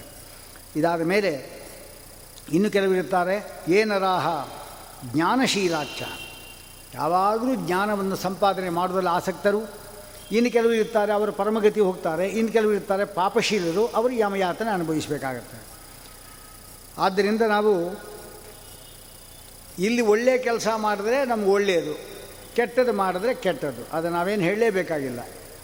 ಅದಕ್ಕೆ ಹೇಳ್ತಾರೆ, ಒಬ್ಬ ವ್ಯಕ್ತಿ ಇದ್ದಾಗ ಅವನ ಜೀವನದಲ್ಲಿ ನೂರು ವರ್ಷ ಆಯಸ್ಸು ಅವನಿಗೆ. ಶಾಸ್ತ್ರ ಹೇಳಿದ್ದು, ನೂರು ವರ್ಷ ಎಲ್ಲಿ ಬದುಕ್ತಾರೆ? ಐವತ್ತು, ಅರವತ್ತು, ಎಪ್ಪತ್ತು, ಎಂಬತ್ತು ಯಥಾಶಕ್ತಿ ಹೋಗ್ತಾರೆ. ಆ ಹೋಗುವಾಗ ಅವನಿಗೆ ಆದಿವಿಯಾದಿ ಸಮಾಯುಕ್ತಂ ಜೀವಿತಾಶಾ ಸಮುತ್ಸುಕಂ ಆದಿ ಮತ್ತು ವ್ಯಾಧಿ, ಅದು ಉಂಟಾಗತ್ತೆ. ಆದಿ ಅಂದರೆ ದೈಹಿಕ ವ್ಯಾಧಿ, ಆಧಿ ಅಂದರೆ ಮಾನಸಿಕ ವ್ಯಾಧಿ, ಮನಸ್ಸಿನ ತೊಂದರೆ. ವ್ಯಾಧಿ ಅಂದರೆ ದೈಹಿಕ ವ್ಯಾಧಿ, ಇದು ಬರುತ್ತಂತವನಿಗೆ ಆದರೆ ಅವನಿಗೆ ಆಯುಷು ಹೋಗಿದ್ದೇ ಗೊತ್ತಾಗೋದಿಲ್ಲ. ಮಹಾಭಾರತದಲ್ಲಿ ಒಂದು ದೃಷ್ಟಾಂತ ಕೊಡ್ತಾರೆ. ಮೀನುಗಳೇನಿದೆ ಅದೆಲ್ಲ ಸರೋವರದಲ್ಲಿ ಇದೆ. ಸೂರ್ಯನ ಕಿರಣ ಅದರ ಮೇಲೆ ಬಿದ್ದು ಬಿದ್ದು ಆ ನೀರನ್ನು ಎಳೀತಾ ಇದ್ದಾನೆ. ಕಡೆಗೆ ಮೀನುಗಳಿಗೇನಾಯಿತು ನೀರೆಲ್ಲ ಖಾಲಿ ಆಗೋಯ್ತು. ಆಮೇಲೆ ವಿಲಿ ವಿಲ ಬುದ್ಧಿ ಸತ್ತೋಗುತ್ತೆ. ನೋಡಿ, ಆ ನೀರು ಎಳಿತಾ ಇರೋದು ನಮಗೇನೂ ಗೊತ್ತಾಗೋದಿಲ್ಲ. ಹಾಗೆ ಆಯುಷು ಅಷ್ಟೇ. ಒಂದೊಂದು ದಿವಸ ಒಂದೊಂದು ದಿವಸ ಹೊಟ್ಟೋಗ್ತಾ ಇದೆ. ನೆನ್ನೆ ಇದ್ದ ದಿವಸ ಇವತ್ತಲ್ಲ ಇದು. ಇದು ಬೇರೆ. ಇದು ನಾಳೆ ಕೂಡ ಬರುತ್ತೆ. ಆದರೆ ಈ ದಿವಸ ಅಲ್ಲ. ಇದು ಹೋಗಿದ್ದು ಹೋಗಿದ್ದೆ. ಪುನಃ ವಾಪಸ್ ಬರೋದು ಅಂತಿಲ್ಲ.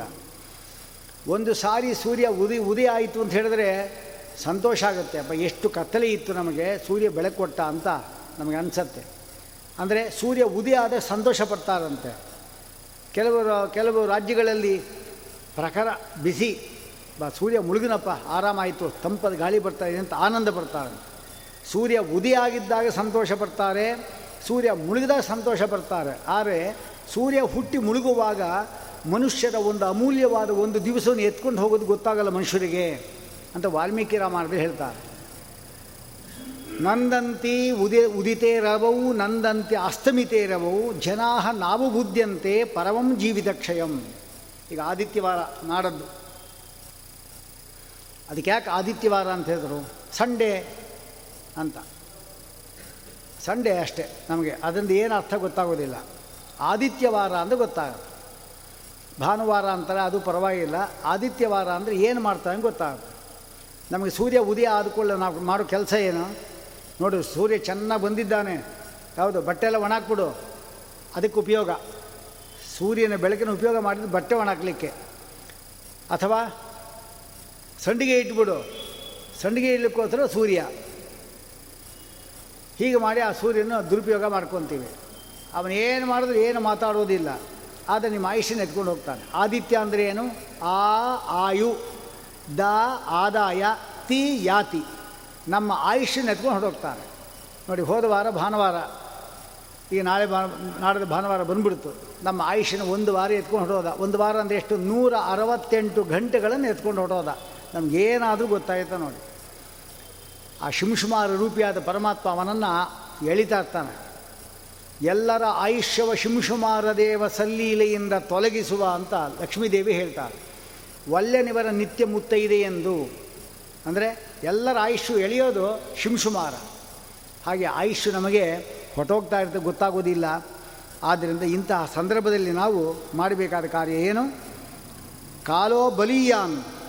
ಕಾಲ ಮಹಾಬಲಿಷ್ಠವಾದದ್ದು. ನಮ್ಗೆ ಗೊತ್ತಾಗದೇ ಬರುತ್ತೆ, ಎತ್ಕೊಂಡು ಹೋಗ್ತಾರೆ ಸಾಯೋ ಕಾಲದ ಏನೋ ಒಂದು ನೆಪ ಸಾಯಲಿಕ್ಕೆ. ಕಶ್ಚಿದ್ ವ್ಯಾಧಿ ಪ್ರಜಾಯತೆ. ಈ ರೋಗಗಳೆಲ್ಲವೂ ಕೂಡ ಬರೋದು ಯಾವುದರಿಂದ ಅಂದರೆ ವಾತ, ಪಿತ್ತ, ಕಫ ಇವುಗಳಿಂದ ಬರೋದು. ತ್ರಿದೋಷ ಅಂತ. ವಾತ ಎಂಬತಕ್ಕಂಥದ್ದು ಜಾಸ್ತಿ ಇತ್ತು ಅಂದರೆ ಈ ತಲೆ ತಿರುಗೋದು, ಇಂಥದ್ದೆಲ್ಲ ಉಂಟಾದ ಮಂಡಿ ನೋವು, ಇಂಥದ್ದೆಲ್ಲ ಬರ್ತಾ ಇರುತ್ತೆ. ಆ ವಾತವನ್ನು ಕಡಿಮೆ ಮಾಡ್ಕೊಳ್ಳಿಕ್ಕೆ ಶಾಸ್ತ್ರ ಹೇಳಿದೆ. ಬಿಸಿ ನೀರು ಇರುತ್ತಲ್ಲ, ಅದರಲ್ಲಿ ನಿಂಬೆಹಣ್ಣು ಹಿಂಡಿಬಿಟ್ಟು ಪಾನಕ ಮಾಡಿ ಕುಡಿಬೇಕು ಅಷ್ಟೆ ವಾತಕ್ಕೆ. ಪಿತ್ತ ಇದಲ್ಲ ಅದಕ್ಕೆ ನಿಂಬೆಹಣ್ಣು ಇರುತ್ತೆ ಅದು ಪಿತ್ತಕ್ಕೆ ಭಾರಿ ವಿಶೇಷ. ಅದಂತೂ ಎಲ್ಲ ಪ್ರತಿಯೊಂದು ವಸ್ತುವಿನಲ್ಲೂ ನಮ್ಮ ದೇಹಕ್ಕೆ ಬೇಕಾದ ಅಂಶಗಳನ್ನು ತುಂಬಿಟ್ಟಿದ್ದಾರೆ ಪರಮಾತ್ಮ. ಕಫಕ್ಕೆ ಬಿಸಿನೀರು ಕುಡಿಬೇಕು. ಇಂಥದ್ದೆಲ್ಲ ಇದೆ. ಈ ವಾತ, ಪಿತ್ತ, ಕಫ ಹೆಚ್ಚು ಕಡಿಮೆ ಆಯಿತು ಅಂದರೆ ರೋಗ. ಅದನ್ನು ಹೇಳ್ತಾ ಇದ್ದಾರೆ. ವಾದರಾಜ್ ಹೇಳ್ತಾರಲ್ಲ, ಬಲ್, ಇದು ಈ ವಾತಪಿತ್ತ ಕಫ ಜಾಸ್ತಿ ಆಗೋದು ಯಾವುದರಿಂದ ಹೆಚ್ಚು ಕಡಿಮೆ ಆಗೋದು ಅಂದರೆ ಈ ಒಂದು ಅಜೀರ್ಣದಿಂದ ಅಜೀರ್ಣ ರೋಗ. ಊಟ ಎದ್ದೋ ತದ್ದೋ ಮಾಡಿಬಿಟ್ರೆ ನಾವು ಆಗ ಅಜೀರ್ಣ ಉಂಟಾಗ್ಬಿಡುತ್ತೆ. ಅಜೀರ್ಣ ಉಂಟಾಯಿತು ಅಂದರೆ ಏನು? ಎಲ್ಲ ರೋಗಗಳು ಅಜೀರ್ಣ ಅದರಿಂದ ಬರೋದು. ವಾದರಾಜ್ ಹೇಳ್ತಾರೆ ಬಲ್ಲ ವೈದ್ಯರ ಕೇಳು, ಅಜೀರ್ತಿ ಮೂಲವೆಲ್ಲ. ಎಲ್ಲ ರೋಗಗಳು ಅಜೀರ್ಣದಿಂದ ಬರೋದು. ಆದ್ದರಿಂದ ಅಜೀರ್ಣವನ್ನು ನಾವು ಸರಿ ಮಾಡ್ಕೋಬೇಕು ಮೊದಲು. ಅದಕ್ಕಾಗಿ ಸ್ವಲ್ಪೇ ತಿನ್ನೋದು. ಎಷ್ಟು ತಿಂದರೆ ಹೊಟ್ಟೆ ತುಂಬಿತು ಅನಿಸತ್ತೆ, ಅಷ್ಟೇ ತಿನ್ನಬೇಕು ತಿಂತಾನೇ ಇರೋದೆ, ಹೋಗ್ತಾ ಬರ್ತಾ ತಿಂತಾ ಇರೋದೆ, ಬಾಯಿ ಅಲ್ಲಾಡ್ತಾನೆ ಇರುತ್ತೆ. ಮಲಗಿದ್ದಾಗೂ ಕೂಡ ಅಲ್ಲಾಡ್ತಾ ಇರ್ತಾರೆ ಏನೋ. ತಿಂತಾನೇ ಇರ್ತಾರೆ. ಈ ರೋಗ ಬರೆದು ಇನ್ನೇನಾಗುತ್ತೆ? ಎಷ್ಟು ತಿಂದರೆ ನಮಗೆ ಹೊಟ್ಟೆ ತುಂಬಿತು ಅಂತ ಅನ್ನತ್ತೆ, ಅಷ್ಟೇ ತಿನ್ನಬೇಕು ಜಾಸ್ತಿ ತಿನ್ನಬಾರ್ದು ಇದು ನಮ್ಮ ಶಾಸ್ತ್ರ, ಯಾರು ವೈದ್ಯರು ಹೇಳಿದ್ದಲ್ಲ, ಸ್ವಲ್ಪ ಸ್ವಲ್ಪೇ ತಿನ್ನಬೇಕು ಈಗ ಅವ್ರು ಹೇಳಿದ್ರೆ ನಿಮ್ಗೆ ಶಂಕದಲ್ಲಿ ಬಂದು ತೀರ್ಥ. ಒಂದು ಬಟ್ಲನ್ನ ಅಂತ ಅಷ್ಟೇ. ಒಂದು ಬಟ್ಲನ್ನ ಆಯಿತಾ, ಒಂದು ಅರ್ಧ ಬಟ್ಲು, ಹುಳಿ, ಅವ್ರ ಮಾತು ಕೇಳಿಬಿಟ್ರೆ ಸತ್ತೋಗೋದು ಅಷ್ಟೇ ನಾವು. ಆ ಡಾಕ್ಟ್ರ್ ಹೇಳಿದ್ದೆಲ್ಲ, ಎಲ್ಲ ಕೇಳಲಿಕ್ಕೆ ಹೋಗಬೇಡ್ರಿ. ಅವ್ರೇನೇನೋ ಹೇಳ್ತಾರೆ ಅವರು. ಅವರೇನು ಸರ್ವಜ್ಞರಲ್ಲ, ಅವ್ರಿಗೂ ರೋಗಗಳೇ. ಆಯಿತಾ? ನಿಜವಾದ ವೈದ್ಯೋ ನಾರಾಯಣ ಹೊರಿ, ಅವನಿಗೆ ರೋಗ ಇಲ್ಲ, ಅಲ್ಲದೆ ಅವನು ಹೇಳಿದ್ದು ಮಾತ್ರ ನಮಗೆ ಔಷಧಿ. ಅದಕ್ಕೆ ಪರಮಾತ್ಮನಿಗೆ ಹೆಸರು ಔಷಧಂ ಜಗತ ಸೇತು ಜಗತ್ತಿಗೆ ಔಷಧ ಪರಮಾತ್ಮ. ಆದ್ದರಿಂದ ಎಲ್ಲ ಪಾಪಗಳಿಂದ ನಮಗೆ ರೋಗ ಬರೋದು. ವಿಷ್ಣು ಸಹಸ್ರನಾಮ ಹೇಳ್ಕೊಳ್ಳಿ. ಎಲ್ಲ ಪಾಪಗಳು ಹೋಯಿತು. ಅಂದರೆ ಪಾಪ ಹೋದ ಮೇಲೆ ರೋಗ ಎಲ್ಲಿ ಬರುತ್ತೆ? ಕಾರಣವೇ ಇಲ್ಲ ಅಂದರೆ ಕಾರ್ಯ ಆಗೋದಿಲ್ವಲ್ಲ? ಆದ್ದರಿಂದ ಕಶ್ಚಿತ್ ವ್ಯಾಧಿ ಪ್ರಯ ಪ್ರಯಾಗತೆ ಕೆಲಸದ್ದಿ ಹಿಂದೆ ಮಾಡತಕ್ಕಂಥ ಪಾಪಗಳ ಕರ್ಮದಿಂದಾಗಿ ನಮಗೆ ರೋಗಗಳು ಬರುತ್ತೆ. ಆಗ ತಕ್ಷಣ ಅವನಿಗೆ, ಆ ವ್ಯಕ್ತಿಗೆ, ಅವನಿಗೆ ಎಲ್ಲರನ್ನು ಕೂಡ ನೋಡಬೇಕು ಅನಿಸತ್ತೆ. ಆಗ ಅವರು, ಅವ್ರು ಹೇಳ್ತಾರಂಥವರು ಏನಾದರೂ ಅಲ್ಪಚೇಷ್ಟಿತ, ಕಫದಿಂದಾಗಿ ಜಾಸ್ತಿ ಮಾತಾಡಲಿಕ್ಕಾಗೋದಿಲ್ಲ. ಅಲ್ಲದೆ ಅದನ್ನು ಹೊರಹಾಕಲಿಕ್ಕೋಸ್ಕರವಾಗಿ ಹೊರಗೆ ಹೋಗಲಿಕ್ಕೂ ಕೂಡ ಅಲ್ಪಶಕ್ತಿ. ಜೋರಾಗಿ ಅದನ್ನು ಇದು ಮಾಡಬೇಕು ಅದು ಬರಬೇಕಾದ್ರೆ ಆ ಶಕ್ತಿ ಇಲ್ಲ.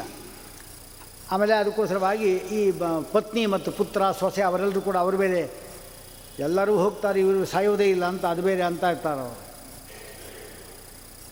ಮೊಮ್ಮಗ ಕೇಳ್ತಾನಂತೆ, ತಾತ, ಎಲ್ಲರೂ ಸತ್ರು ನೀ ಯಾವಾಗ ಸಾಯ್ತಿ? ಅಂತ ಕೇಳ್ತಾನಂತೆ. ಆ ಯಮಧರ್ಮ ಇನ್ನೂ ಮನಸ್ಸು ಮಾಡಿಲ್ಲಲ್ಲಪ್ಪ. ಸುಮ್ಮನೆ ಹೇಳೋದಷ್ಟೇ, ಯಾರು ಸಾಯಲಿಕ್ಕೂ ಇಷ್ಟ ಇಲ್ಲ. ಯಾರಿಗಾದರೂ ಸಾಯ್ಲಿಕ್ಕೆ ಇಷ್ಟ ಇದೆಯಾ? ತಯಾರಿದ್ದೀರಾ? ಯಾರೂ ಇಲ್ಲ. ಎಷ್ಟು ದಿವಸ ಇದ್ದರೂ ಇರೋಣ ಅನ್ಸತ್ತೆ ಅಷ್ಟೆ. ಹಾಗೆ.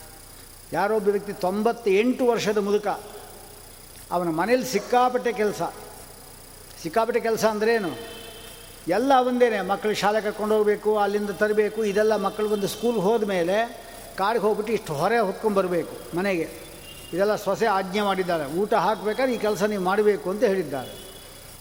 ಇಷ್ಟು ಮಾಡಿ ಅವನಿಗೆ ಸಾಕಾಗಿತ್ತು ಅವನಿಗೆ. ಯಮಧರ್ಮ, ಎಲ್ಲರನ್ನೂ ಕರ್ಕೊಂಡು ಹೋಗ್ತಾ ಇದ್ದಿ. ನನ್ನ ಮೇಲೆ ನಿಂಗೆ ದಯಾ ಬರಲಿಲ್ವೋ? ಅಂತಂದ ಅವನು. ತೊಂಬತ್ತೆಂಟು ವರ್ಷ. ತಕ್ಷಣ ಯಮಧರ್ಮ ಪ್ರತ್ಯಕ್ಷನಾದ. ಏನಪ್ಪ, ಏನು ಕರೆದಿಲ್ಲ ಅಂದ. ಕೈಕಾಲು ನಡ್ಕ ಶುರುವಾಗೋಯಿತು ಹೇಗಿದ್ದು ಬಂದಿದ್ದೀಯಲ್ಲ, ಈ ಹೊರೆ ತಲೆ ಮೇಲೆ ಬಿಟ್ಟು ಹೋಗಪ್ಪ ಅಂದ. ಯಾಕೆ ಕರೆದಿದ್ದವನು? ನಾನು ಹೊತ್ಕೊಂಡು ಹೋಗು ಅಂತ. ಈಗೇನು ಹೇಳ್ದ? ಹೊರೆ ಕಗಡೆ ಇದೆ ಎತ್ತಲಿಕ್ಕೆ ಯಾರೂ ಇಲ್ಲ ಎತ್ತಿಟ್ಬಿಟ್ಟು ಹೋಗು ಅಂದ. ಹೀಗಾಯಿತು. ಅಂದರೆ ಏನು? ಯಾರೂ ಸಾಯ್ಲಿಕ್ಕೆ ಇಷ್ಟ ಇಲ್ಲ. ಆದರೆ, ನಾವು ಎಷ್ಟೇ ಸಾಯಲಿಕ್ಕೆ ಇಷ್ಟ ಇಲ್ಲ ಅಂದರೂ ಕೂಡ ವಿಧಿ ಎಂಬತಕ್ಕಂಥದ್ದು ಬಿಡೋಲ್ಲ ನಮ್ಮ ಕರ್ಮ ಮುಗಿದುಕೊಳ್ಳಿ ಹೇಳ್ಕೊಂಡು ಹೋಗ್ತಾ ಇರ್ತಾರೆ. ಆಸ್ತೆ ಅವಮತ್ಯ ಉಪನ್ಯಸ್ತಂ ಅವಮಾನ ಮಾಡ್ತಾ ಇರ್ತಾರಂತೆ. ಗೃಹಪಾಲೈವ ನಾಯಿಯಂತೆ ಅವರಿಗೆ ಅವನನ್ನು ಆಹಾರ ಪದಾರ್ಥ ಬಿಸಾಕ್ತಾರೆ. ಆಮಯ ಅವ್ಯಕ್ತ ಅವಿಯ ಅವ್ಯಸ್ತ ದೀಪ್ತಾಗ್ನಿ ಅಂದರೆ ಏನು? ರೋಗ ಇದ್ದಿದ್ದರಿಂದ ಜೀರ್ಣ ಆಗೋದಿಲ್ಲ ಅಲ್ಪಾಹಾರ ಅಲ್ಪಚೇಷ್ಟಿತ. ಇಂಥ ಸ್ಥಿತಿಯಲ್ಲಿ ಇದ್ದ ಕಡೆಗೆ ಪ್ರಾಣ ಹೋಗಬೇಕು ಅಂತ ಸ್ಥಿತಿಯಲ್ಲಿ ಅವನಿಗೆ ವಾಯುನ ಉತ್ಕ್ರಮತಃ ಉತ್ತಾರ ಕಪ ಸಮೃದ್ಧ ನಾಡಿಕಃ ಎಲ್ಲ ನಾಡಿಗಳಲ್ಲಿ ಕಫ ಸೇರ್ಕೊಂಡಿದ್ದರಿಂದ ಅವನಿಗೆ ಕಾ ಕಾಸಶ್ವಾಸ. ಕೆಮ್ಮುತ್ತಾ ಇದ್ದಾನೆ ಉಸು ಉಸಿರು ಬಿಡ್ತಾ ಇದ್ದಾನೆ ಖಂಟೆ ಗುರುಗುರಾಯಿತೆ ಗುರ್ ಗುರ್ ಅಂತ ಅಂತ ಇರ್ತಾನೆ. ಇಂಥ ಸ್ಥಿತಿ ಇರುತ್ತೆ. ಇಷ್ಟಾದರೂ ಇನ್ನಾದರೂ ಒಳ್ಳೆಯ ದಿವಸ ಮಾಡಬೇಕು ಅಂತ ಹೇಳಬೇಕಲ್ಲ. ನಮ್ಮ ದೇಹದಲ್ಲಿ ನಲವತ್ತು ಸ್ಥೂಲ ನಾಡಿಗಳಿದೆ. ಅದರಲ್ಲಿ ಹತ್ತು ವಾತಕ್ಕೆ ಇನ್ನು ಹತ್ತು ಪಿತ್ತಕ್ಕೆ, ಹತ್ತು ಕಫಕ್ಕೆ, ಹತ್ತು ರಕ್ತಕ್ಕೆ ಈ ನಾಲ್ಕು ಸರಿಗಿತ್ತು ಅಂದರೆ ಆರೋಗ್ಯ ಚೆನ್ನಾಗಿದೆ ಅಂತ ಅರ್ಥ. ಈ ನಾಡಿಗಳಲ್ಲಿ ವ್ಯತ್ಯಾಸ ಆಯಿತು ಅಂತ ಹೇಳಿದ್ರೆ ರೋಗಗಳೆಲ್ಲ ಸುರ, ಶುರಾಗುತ್ತೆ ಅಂತ ಹೇಳ್ತಾ ಇದ್ದಾರೆ. ಯಾವ ವ್ಯಕ್ತಿ ಅವನು ಸಾಯಿತಾನೆ ಅಂತ ಆಗತ್ತೆ ಅಂಥವನಿಗೆ ಇಷ್ಟು ವಸ್ತುಗಳು ಕಾಣಿಸೋದಿಲ್ಲ ಅಂತ. ಯಾವುದ್ಯಾವುದು ಅರುಂಧತಿ ಧ್ರುವಂ ಚೈವ, ವಿಷ್ಣೋಹೋ ತ್ರೀಣಿ ಪದಾನಿ ಚ, ಆಸನ್ನ ಮೃತ್ಯು ನೋ ಪಶ್ಯತೆ ಚತುರ್ಥಂ ಮಾತೃಮಂಡಲಂ. ಅವನಿಗೆ ಅರುಂಧತಿ ಕಾಣಿಸಲ್ವಂತೆ. ಅರುಂಧತಿ ಇಲ್ಲದೇ ಇದ್ದರೂ ಕಾಣಿಸೋದಿಲ್ಲ.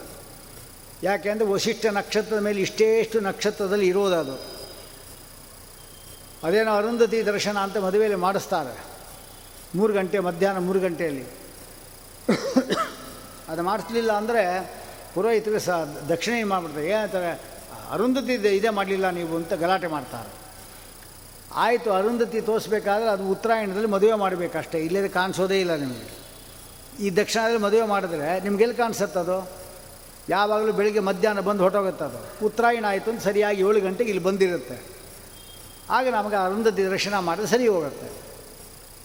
ಅದು ಅರುಂಧತಿಯಿಂದ ಅದಲ್ಲ ಇಲ್ಲಿ ಹೇಳ್ತಾ ಇದ್ದಲ್ಲಿ ಇಲ್ಲಿ ಹೇಳ್ತಾರೆ, ಅರುಂಧತಿ ಭವೇ ಜಿಖ್ವಾ ನಾಲಿಗೆಯನ್ನು ಉದ್ದ ಮಾಡಿದಾಗ ನಾಲಿಗೆ ತುದಿ ಕಾಣಿಸಲ್ವಂತೆ. ಯಾವ ವ್ಯಕ್ತಿಗೋ ಅವನ ಆಸನ್ನ ಮೃತ್ಯು ಅಂದರೆ ಸಾಯೋದಲ್ಲಿದ್ದಾನೆ ಅಂತ ಅರ್ಥ ಮಾಡ್ಕೋಬೇಕು. ತಯಾರಾಗಿಬಿಡ್ಬೇಕೆಲ್ಲ. ದಾನ ಧರ್ಮಗಳೆಲ್ಲ ಮಾಡ್ಕೊಂಬಿಡ್ಬೇಕು ಮಗ ಮಾಡಲಿ, ಪರವಾಗಿಲ್ಲ. ಧ್ರುವಂ ನಾಸಾಗ್ರ ಮುಚ್ಚತೆ ಮೂಗಿನ ತುದಿ, ಅದು ಧ್ರುವ ಅಂದರೆ. ಅದು ಕಾಣಿಸಲ್ಲಂತೆ ಕಣ್ಣನ್ನು ಒಟ್ಟಿಗೆ ಹಿಂಗೆ ಮಾಡಿ ಇಲ್ಲಿ ಮಾಡಿದಾಗ ಮುಕ್ಕು ತುದಿ ಕಾಣಿಸುತ್ತೆ. ಅದು ಆಗಾಗ ನೋಡ್ಕೊತಾ ಇರಬೇಕು. ಅದಕ್ಕೆ ಋಷಿಗಳು ನಮಗೆ ಎಷ್ಟು ವರ್ಷ ಆಯಿಸು ಅಂತ ಹೇಳಿಕೋಸ್ಕರವಾಗಿ ಆ ಕಣ್ಣುಗಳು ಎರಡನ್ನು ಮೂಗು ತುದಿ ಇಡ್ತಾ ಇದ್ದರು ಅಂದರೆ ಮೂಗಿನ ತುದಿನೇ ನೋಡ್ತಾ ಇದ್ದರು ಕಾಣಿಸ್ತಾ ಇತ್ತು. ಅವ್ರು ಯಾವಾಗ ಕಾಣಿಸೋದಿಲ್ಲ ಓ ಇನ್ನು ಮರಣ ನನ್ನ ಸಮೀಪ ಆಗಿದೆ ಇನ್ನು ಬೇಕು, ಏನು ಬೇಕೋ ಮಾಡ್ಕೊಳ್ಳೋಣ ಅಂತ ಮಾಡ್ಕೊತಾ ಇದ್ರು ಅವರು. ಅದರಲ್ಲಿ ಮೂಗಿನ ತುದಿಲಿ ತಾನೇ ಕೋಪ ಇರೋರು ಆ ಕೋಪವನ್ನು ಪ ಸುಡಬೇಕಲ್ಲ, ಅದಕ್ಕೆ ಕಣ್ಣಿಂದ ಸುಡೋದು. ಅದು ಬೇರೆ ಒಂದು ಕಾರ್ಯಕ್ರಮ ಅವರು.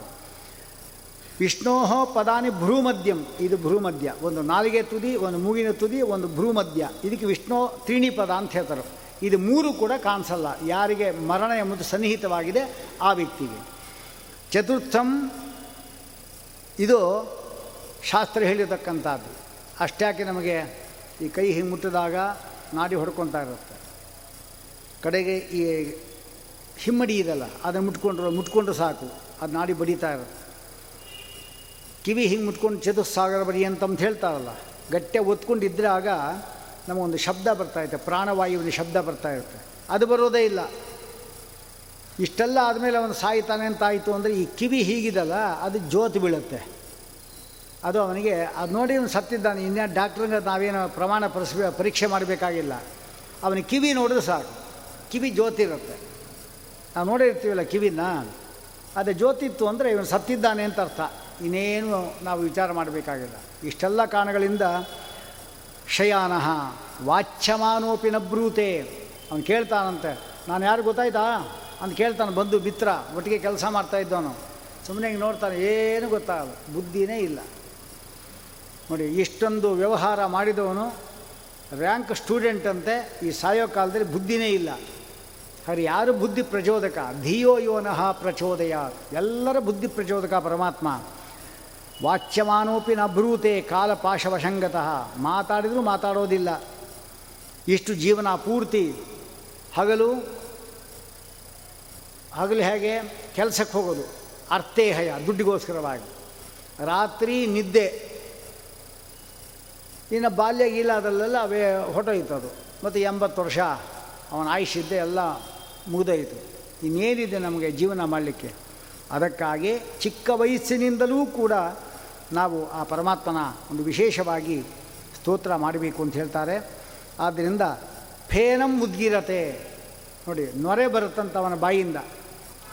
ಯಾವ ವ್ಯಕ್ತಿ ಎಲ್ಲಿಂದ ಸಾಯ್ತಾನೋ, ಸಾಮಾನ್ಯ ನಾಭಿಲ್ ಸತ್ತರೆ, ನಾಭಿಲ್ ರಕ್ತ ಬಂದಿರುತ್ತೆ. ಎದೆಯಲ್ಲಿ ಪ್ರಾಣ ಹೋಗಿತ್ತು ಅಂದರೆ ರಕ್ತ ಅಲ್ಲಿ ಬಂದಿರುತ್ತೆ. ಕಂಠದಲ್ಲಿ ಹೋದರೆ, ಬಾಯಲ್ಲಿ ಹೋದರೆ, ಮೂಗ್ನಲ್ಲಿ ಹೋದರೆ ಕಣ್ಣಲ್ಲಿ ಹೋದರೆ ತಲೆಯಲ್ಲಿ ಹೋದ್ರೆ ಇಲ್ಲಿ ಹೋದರೆ ನಮ್ಗೆ ಗೊತ್ತಾಗಲ್ಲ.